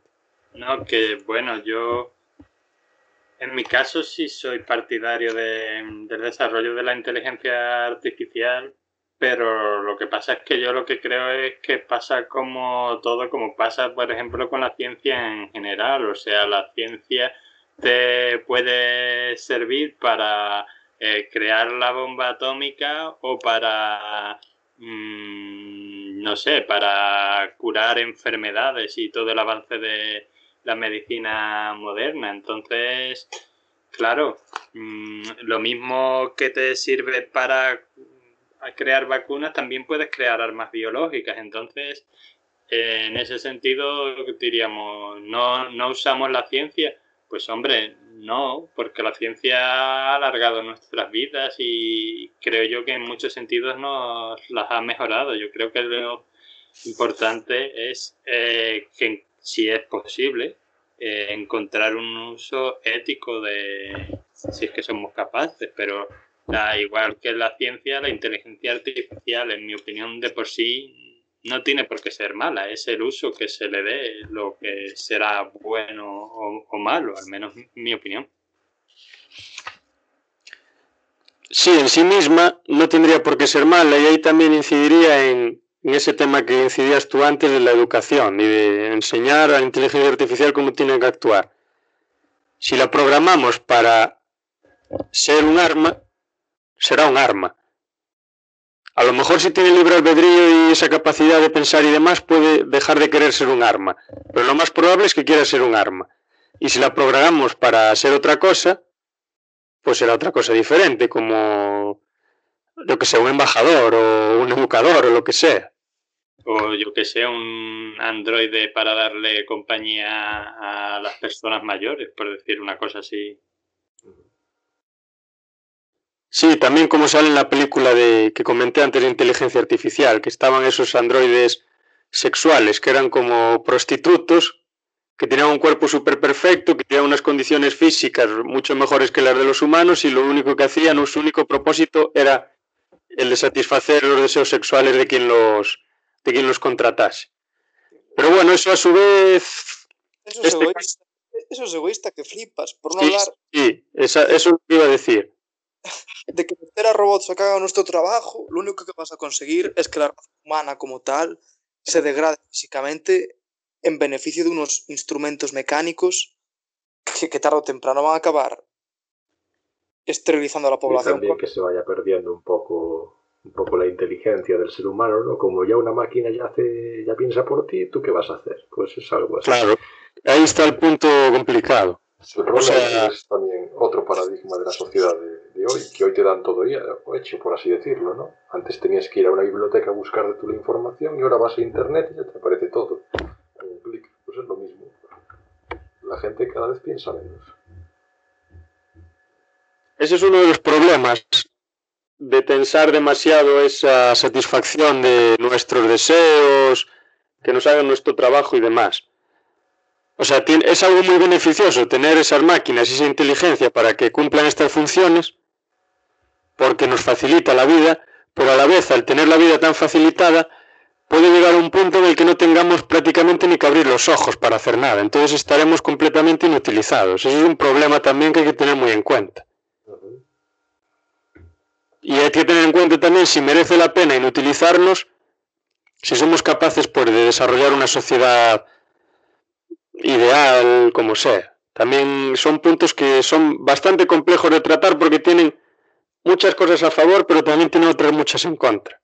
No, tío, complejo no es, tío. Vas, sales hoy a la calle y lo ves, tío. Niños de tres años con un teléfono en la mano porque los padres, la mejor solución que encuentran para que pare de llorar es darle un puñetero teléfono. Sí, pero el teléfono, a su vez, aunque parezca una herramienta completamente negativa, trae consigo un montón de cosas positivas, porque abre al, al chaval que lo tiene un universo enorme, también es cierto. No, lo que le abre es un universo de degradación, tío, es lo que le abre. Por no hablar de los problemas físicos de estar constantemente mirando una pantalla, tanto en el cuello como en los ojos, como mil cosas más. Tío. A mí me parece una aberración darle a un niño un teléfono, sinceramente. A mí no me parece correcto, sí, pero bueno, que digo que las pantallas que un... O sea, tienen sus cosas malas, que son muchas, pero también tiene sus cosas buenas, o es lo que parece. Dime una. Una, pues por ejemplo, puedes introducirte en una aventura gráfica sin moverte del sillón de tu casa. ¿Y eso qué tiene de bueno ser sedentario? Pues tiene de bueno que no necesitas salir de tu sofá para ir, por ejemplo, a Madagascar. O sea, te quedas en el sofá tirado 24-7, no sales de casa, con los problemas de que Claro, tienes. claro, ahí está, ahí está el problema, que hay que saber buscar el equilibrio. Te quedas Bueno, en un también, creo que se puede usar para cosas buenas. Por ejemplo, a lo mejor eh, cierta información que para obtenerla tenías que ir a, o, o buscarla en, en los libros que tengas en casa, pero claro, por muy buena que sea tu biblioteca, ahí no va a estar toda la información del mundo. Tenías que ir a otro lado, ahora eh, a veces pues la puedes encontrar en internet y eso creo que, que es bastante útil, que sí, que sé que me vais a decir que la información de internet no tiene por qué ser 100% fiable, pero bueno, aún así, eh, pues tienes esa cosa que te puede ayudar. Evidentemente que también hay otras cosas que, que no, que, que serán perjudiciales, pero yo creo que sí, alguna ventaja tiene. Eh, pero bueno, yo se los daría a los adultos. Yo creo que los niños con los móviles, pues quizás sea muy temprano.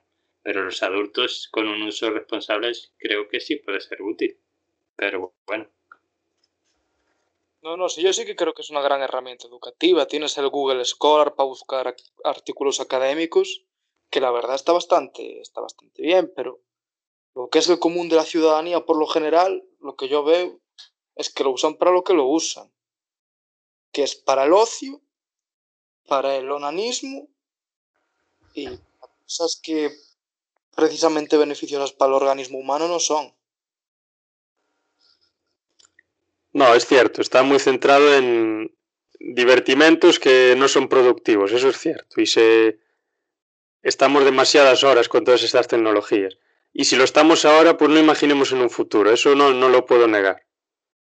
Y lo de los niños igual, que es Leí, leía yo un caso de un chaval pequeño que, que le llamaba a su madre Alexa en Estados Unidos, porque claro, el chaval pasaba mucho tiempo con el asistente virtual y el chaval le pedía tonterías al, al asistente y le ponía musiquita y tal, y claro, para el chaval eso al parecer desarrolló un problema de que la, bueno, la madre se quejaba de que le llamaba Alexa por, por el cacharro de Amazon.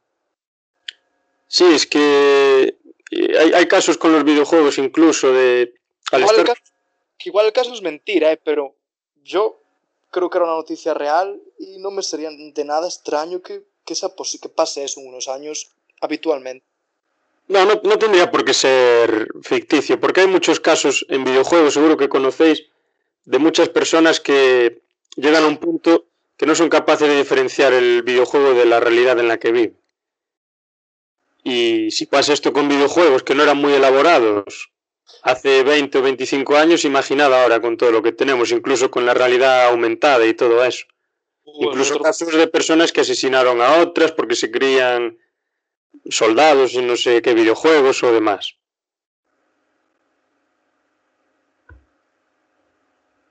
Ya, pero bueno, no sé, eso es un poco también como si me dice no leas libros porque mira lo que le pasó a Don Quijote, que se creía un caballero andante. Entonces, pues, un poco, mm, claro, es, es el tema, siempre va a haber gente que está, a lo mejor, que tiene problemas mm, mentales, evidentemente, o gente, pues, que sea más fácil de controlar, pero claro, entonces yo creo que a lo mejor el problema que puede estar en la tecnología no está solo en la tecnología, sino en los usuarios de esa tecnología o en los que crean esa tecnología, que al final el fallo, desde mi punto de vista, generalmente suele ser humano. Sí, sí, no, completamente. Lo que estoy diciendo es que por las propias condiciones humanas y el propio uso que el ser humano haga de la tecnología puede llegar a esos niveles, no que la tecnología en sí mismo le lleve a eso. Pues yo creo que sí que el, tema de las pantallas, los estímulos luminosos, los ruidos, que eso no te lo da un libro, yo creo que eso tiene efe- efectos muy perjudiciales en la mente, en la mente humana. Yo creo que es un tipo de entretenimiento que jamás se vio antes en la historia y que justamente es estar 24 horas delante de una pantalla con luz azul expuesto, con sonidos constantes, estímulos. Yo creo que eso el cerebro a la larga tiene que acabar creando algún tipo de problema a largo plazo. Sí, por lo menos una sobrecarga de información, porque es constante la, el aluvión de información, eso sí.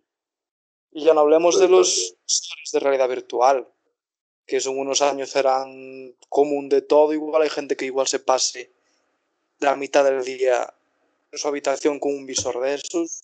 No sé hasta qué punto eso es beneficioso para, para un cerebro humano. Eso lo veremos con el tiempo, de momento no lo sabemos. Pero la mitad del día me parece ser muy optimista. Yo creo que pasarán más de la mitad del día. Los replicantes. Como un ser humano de los años 50 se era mucho más inteligente en el caso de que buscaba todo tipo de información y tal. Y hoy en día, nada. Hoy en día te dan todo hecho y eso en realidad es como si se atrofiara la cabeza. Porque tienes todo hecho y tú ya no te preocupas en buscar. Sí, eso es problemático, puede ser problemático. Por ese mismo motivo, porque la necesidad al final es lo que despierta el ingenuo, pero el ingenio, perdón. Pero claro, en definitiva, si tienes más materiales a disposición y más fácilmente, pues posiblemente desarrolles más tus capacidades teniendo acceso a ellos, pero parece que por lo general no se, no se cumple, de momento. La tecnología es todo de hoy, ¿eh? El 80%. Sí, o más, posiblemente, sí, sí. Mira la pornografía, uno de los negocios que más dinero mueve. Sí, de cada 10 páginas, no sé si 6 o una cosa así eran de pornografía. De cada 10 páginas web que se visita. Eso para, eso para la mente humana y moralmente no, no es muy bueno. ¿eh? Sí, porque en realidad crea como una visión totalmente distorsionada ¿no? de lo que es en realidad eh, el acto sexual. Claro. Y encima después se ve afectado cuando se produce. Yo si fuera por mí, abolía la pornografía, por ejemplo. Desde mi personal yo la abolía. Está, está vetada, se encuentra vetada en varios países, creo que son Irán, me parece que es uno de ellos. Pero eso ya, eso ya es otro tema, ya es otro tema. Nos vamos por las ramas. Eso es un tema para otro, para otro podcast, no para eso.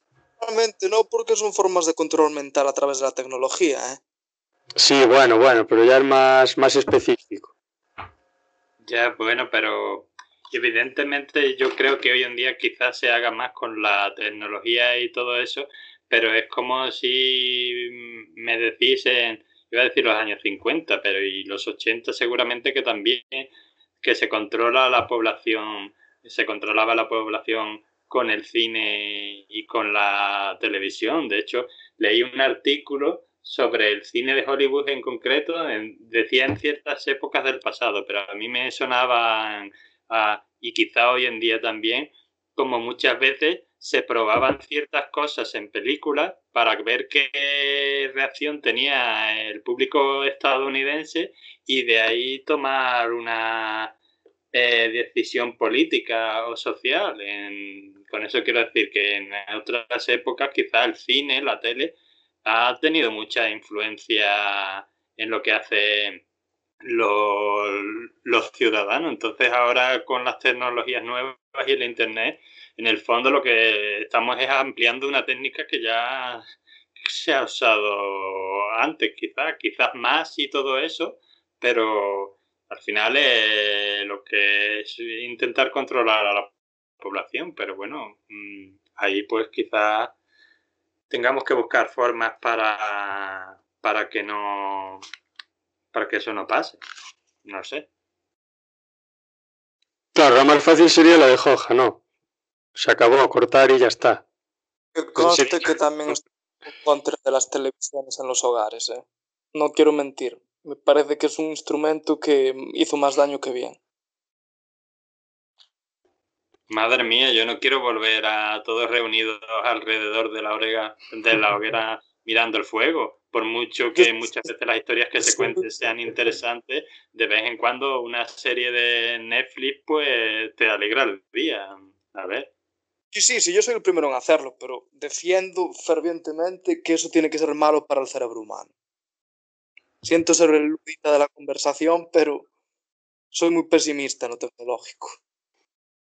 Hombre, yo creo que el abuso, por supuesto. El abuso sí, pero bueno, un, un uso responsable quizá no. El problema es que quizá pensemos que la mayoría de los ciudadanos son responsables y sin, sin a lo mejor tener por qué ser malos. Yo no estoy diciendo que sean malos, pero a lo mejor son irresponsables, pero bueno, a lo mejor pues igual que tenemos que educar a la inteligencia artificial, tenemos que educar a la inteligencia no artificial.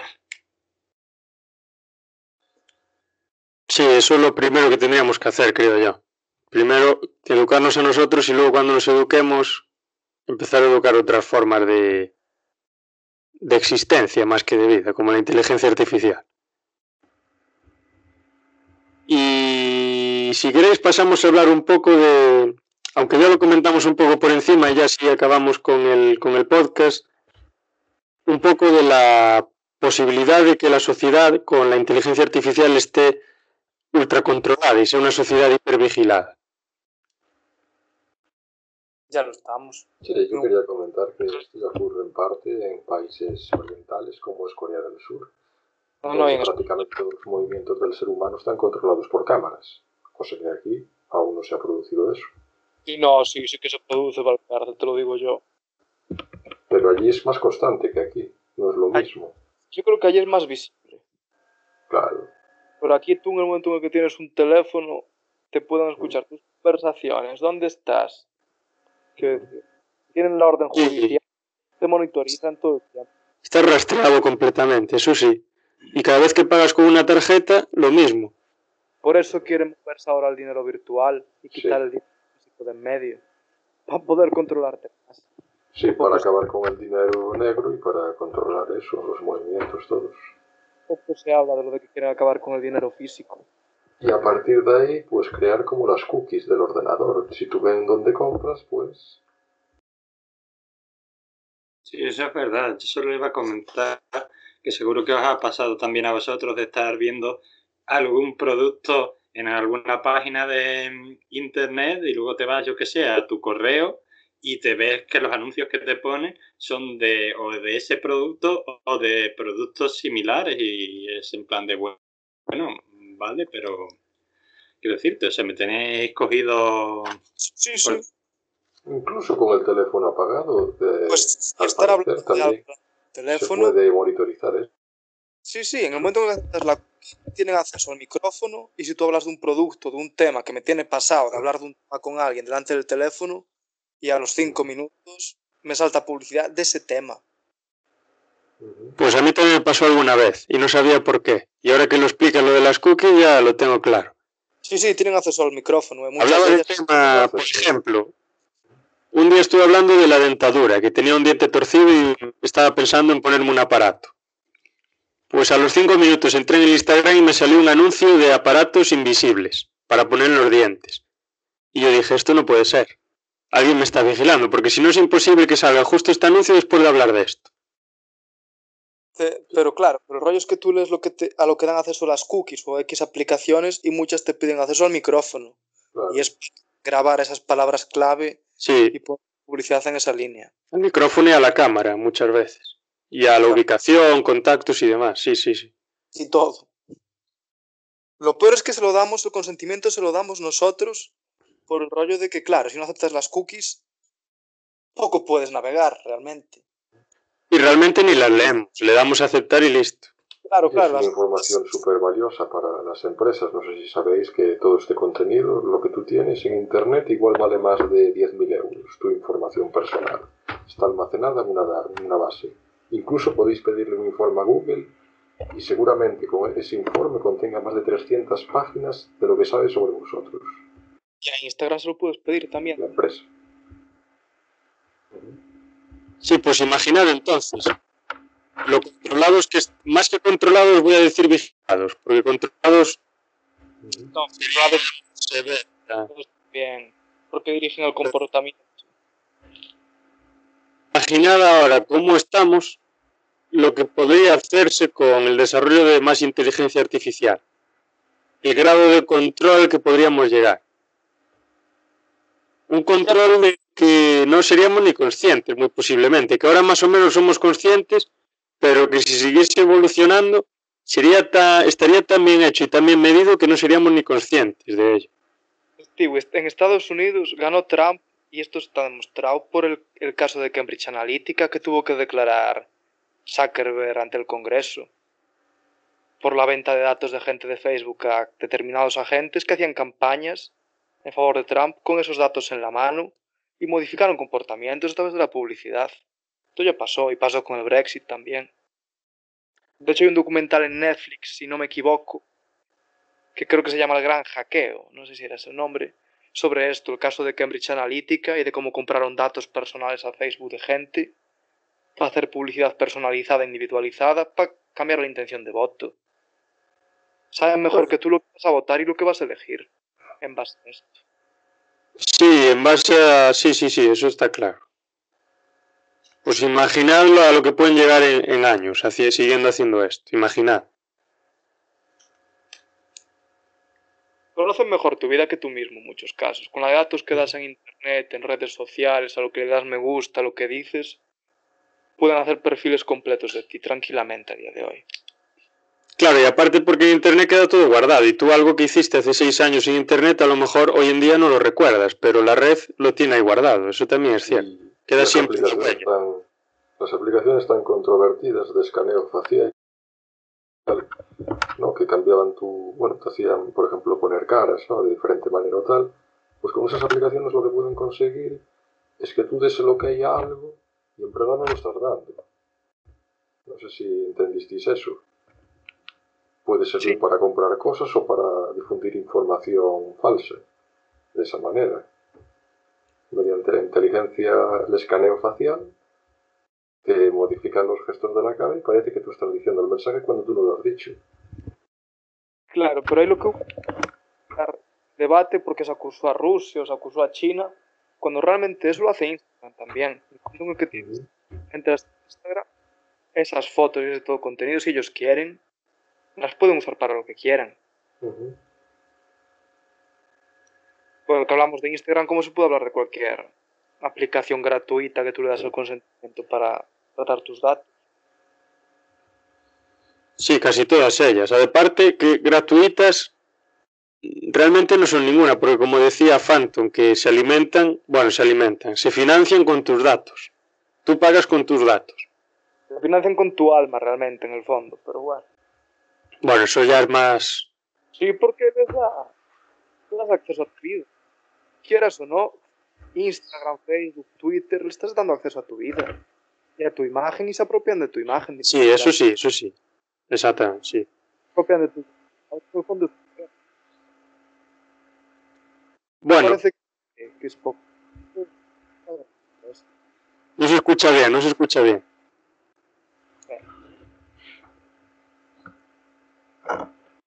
A ver, ahora a lo mejor... Que hay que borrar todas las redes sociales que tenga uno, es lo mejor que se puede hacer. Es un seguro de vida eso, desaparecer de internet es lo mejor que pueden hacer los oyentes que nos estén escuchando. podría ser, podría ser. ahorrará muchos disgustos. Irse a vivir en una cabaña, ¿no? No, no eso, eso tampoco es eso. Hay puntos medios, en plan. Evidentemente nadie está defendiendo aquí irte al monte a vivir cazando ciervos en, medio del bosque. No, no, no. Pero se valora muy poco la imagen personal. Quiero decir, tú cuando te abres una cuenta de Instagram, Twitter, WhatsApp, estás vendiendo tu imagen. Y de ella no se va a ir nunca más, probablemente. Y es quitarte algo muy sagrado como persona. O sea, tú el derecho a tu propia imagen a tu intimidad.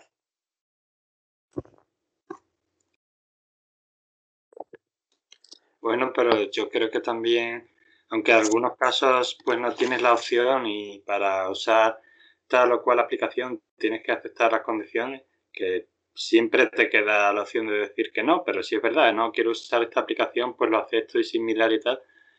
En otros casos también depende de, que lo uses de, a lo mejor de forma responsable. Es como la gente que dice, es que ya no puedo opinar en Twitter, ¿no? Yo qué sé, como el caso de la chica esta que me gustaba mucho como actriz y como luchadora de MMA, que salía en una serie, El Mandaloriano, y la echaron porque ella decía por expresar su opinión en Twitter. Y ahora tú te vas a su Twitter y lees sus Twitter, los que los tweets que no ha borrado, y estaban llenos de pues mm, cosas racistas, eh, pues eh, y cargaba contra las personas que eran transgénero, contra los afroamericanos, los inmigrantes, los latinos. Tú decías, bueno, pues a lo mejor el problema no es el Twitter, sino lo que tú has dicho en el Twitter o directamente lo que tú piensas. Entonces, pues,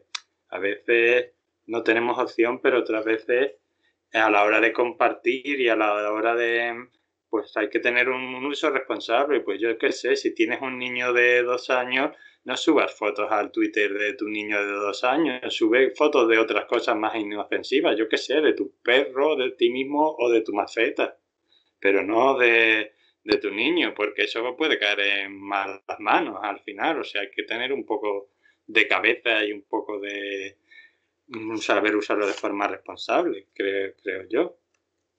Mm, eso que apunta es súper interesante porque yo cada vez veo a más gente subir fotos de sus hijos o de menores y no sé, me parece algo que igual, aparte que legalmente es punible que tú saques a menores en tus publicaciones, yo creo que la gente no es consciente de lo que hace cuando saca una foto de sus hermanos pequeños o de sus hijos, que es algo que, que va a estar ahí para siempre y puede caer en manos, como tú dices, de quien no quieres que caiga. Sí, es, es un poco peligroso. Podría caer, sí. Cualquier filtración, lo que sea, podría caer en donde no tiene que caer. Mira TikTok. ¿Cuántos menores salen en TikTok? Se poniendo la gente y a sus hijos haciendo cosas. ¿Y cuánta gente lo ve? Sin ningún tipo de filtro. Y eso va a quedar ahí para siempre, probablemente. Pobre chaval, en unos años cuando crezca que le robaron su imagen desde pequeño, dirá. Eso, eso legalmente es un embrollo bastante yo creo, yo, creo que no es legal eso, que tendrían que aparecer con la cara borrosa o, lo que fuese, al ser menores de no sé qué edad. No sé, de 18 de 12 o no sé de cuánto. Es que creo es que el tema de los tutores no sé hasta qué punto pueden dar ellos la autorización para decir es que es mi hijo y soy su tutor. No sé cómo va. Creo que, que en España y en Europa en general tienes que, eh, que, que pedir, o sea, tienes que tener la autorización de, del tutor de, de, ese menor, pero claro, el problema a veces está cuando eres tú a lo mejor el padre o tutor de, ese menor, que ya tienes claro lógicamente tu autorización, pero a lo mejor pues no debería sumir esa imagen mm, muy probablemente, entonces pues eh, el problema es ese, que eso, lo que habéis dicho, pues subir las imágenes de los vídeos de los niños en TikTok porque parece muy simpático, pero claro, tú no sabes quién va a ver eso. A lo mejor lo va a ver una adolescente de, yo qué sé, de Toledo o un pervertido de Los Ángeles. Eso nunca lo sabes. No sabes quién, quién te está viendo al otro lado. Y ya no es solo eso, hay una cultura ahora de grabar todo lo que haces, hacerle foto a todo lo que haces, o sea, estás, estás metiendo una cámara en tu entorno privado y ahora lo privado y lo público se, se funden uno, quiero decir, la mítica gente que graba absolutamente todo lo que hace. No sé, me parece una desacralización de lo privado o banalizar tu propia vida a través de la imagen, no sé, yo creo que, que no son comportamientos sanos y que habría que educar en ese sentido. Que luego, claro, cada uno caga con su, con su imagen personal y su vida lo que considero oportuno. Pero luego vienen los arrepentimientos. Claro, es que compartimos demasiada información nuestra. Y, y, lo peor de todo es que lo hacemos inconscientemente. Muchas personas suben una gran cantidad de cosas en redes sociales y demás y no son ni conscientes de que lo están subiendo. Eso es lo peor de todo, que es pues la, la costumbre ya, tengo, estoy haciendo esto, tengo que subirlo. Yo conocí algún caso de personas que estaban en Twitter contando prácticamente todo lo que hacían durante el día y sacaba una foto. Ahora son las 9 de la mañana, me voy a comer una barrita energética para desayunar. Le sacaba una foto a la barrita. pasaba una hora y dice, ahora estoy yendo a clase, y le sacaba una foto en el parque donde estaba en clase. O sea, vosotros imaginad que hay otra persona que está haciendo un, como se dice, un scouting, un seguimiento de esa persona y de toda la información que está dando sabe dónde vive e incluso sabe las horas en las que no está en casa y podría entrar en su casa y robarle perfectamente sin ningún tipo de, de, de límite ni de, ¿cómo se diría?, ni de defensa. Por ejemplo, por poner una, un ejemplo. O personas que se van de vacaciones y suben una foto en el lugar de vacaciones en el que están.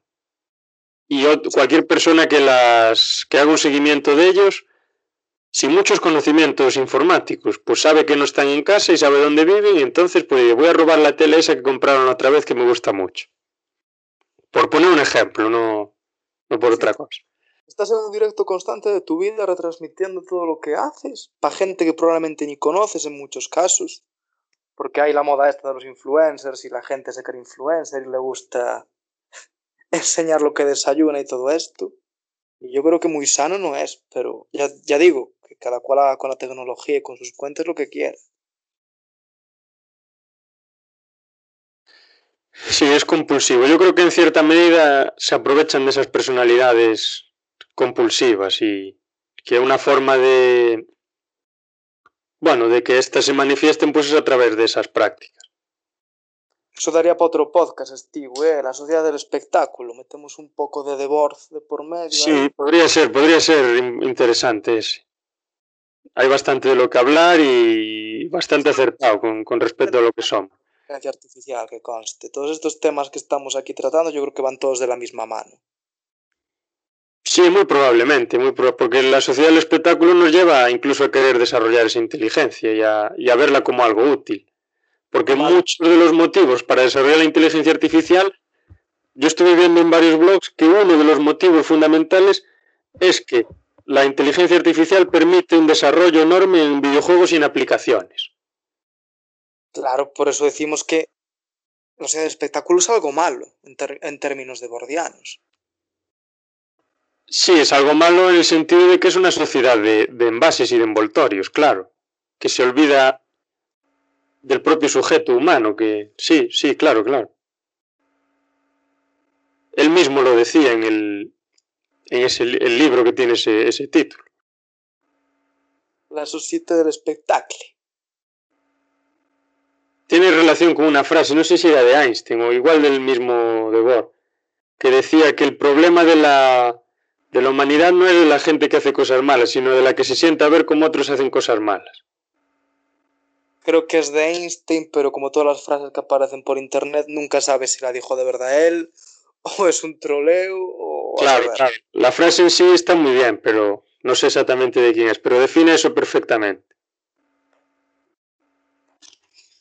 Lo que, lo que está claro es que hace falta mucha pedagogía tanto en el tema de la inteligencia artificial como lo que hablamos ahora de las redes sociales.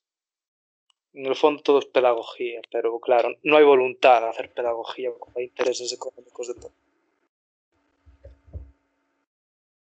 A ver, yo creo que es, es un poco bueno. Yo quería comentar, por ejemplo, también a veces hay que mirar de dónde venimos y por por ejemplo nosotros que somos de cultura occidental, hace no tanto la gente iba a ver a los circos a otras personas matándose las unas con las otras y ese era el espectáculo mayor y eran las fiestas más importantes, quiero decirte, y ahí estaban los, los gladiadores y la gente mmm, iba a ver y si un político quería eh, tener fama, pues un, una de las cosas que hacía era pagar ese espectáculo porque la gente fuera a ver gratis, ver gente matándose. Por lo que, bueno, que algunos problemas serán hoy en día, pero luego habrá que ver también un poco de dónde venimos y si hemos mejorado o no, que yo espero que sí. Y luego, por otro lado, creo eso, mmm, que la educación es muy, muy importante en todos los sentidos, de los niños, de los adultos y en este caso también de la inteligencia artificial. O sea que al final todo se reduce a eso, a, a aprender, a, a ser curioso, a ser capaz de enseñar, a enseñar también a lo mejor a empatizar, no sé, serían muchas cosas y muy complejo, pero todo se reduce a eso, al final a, a, educarnos para ser mejores personas, quizás.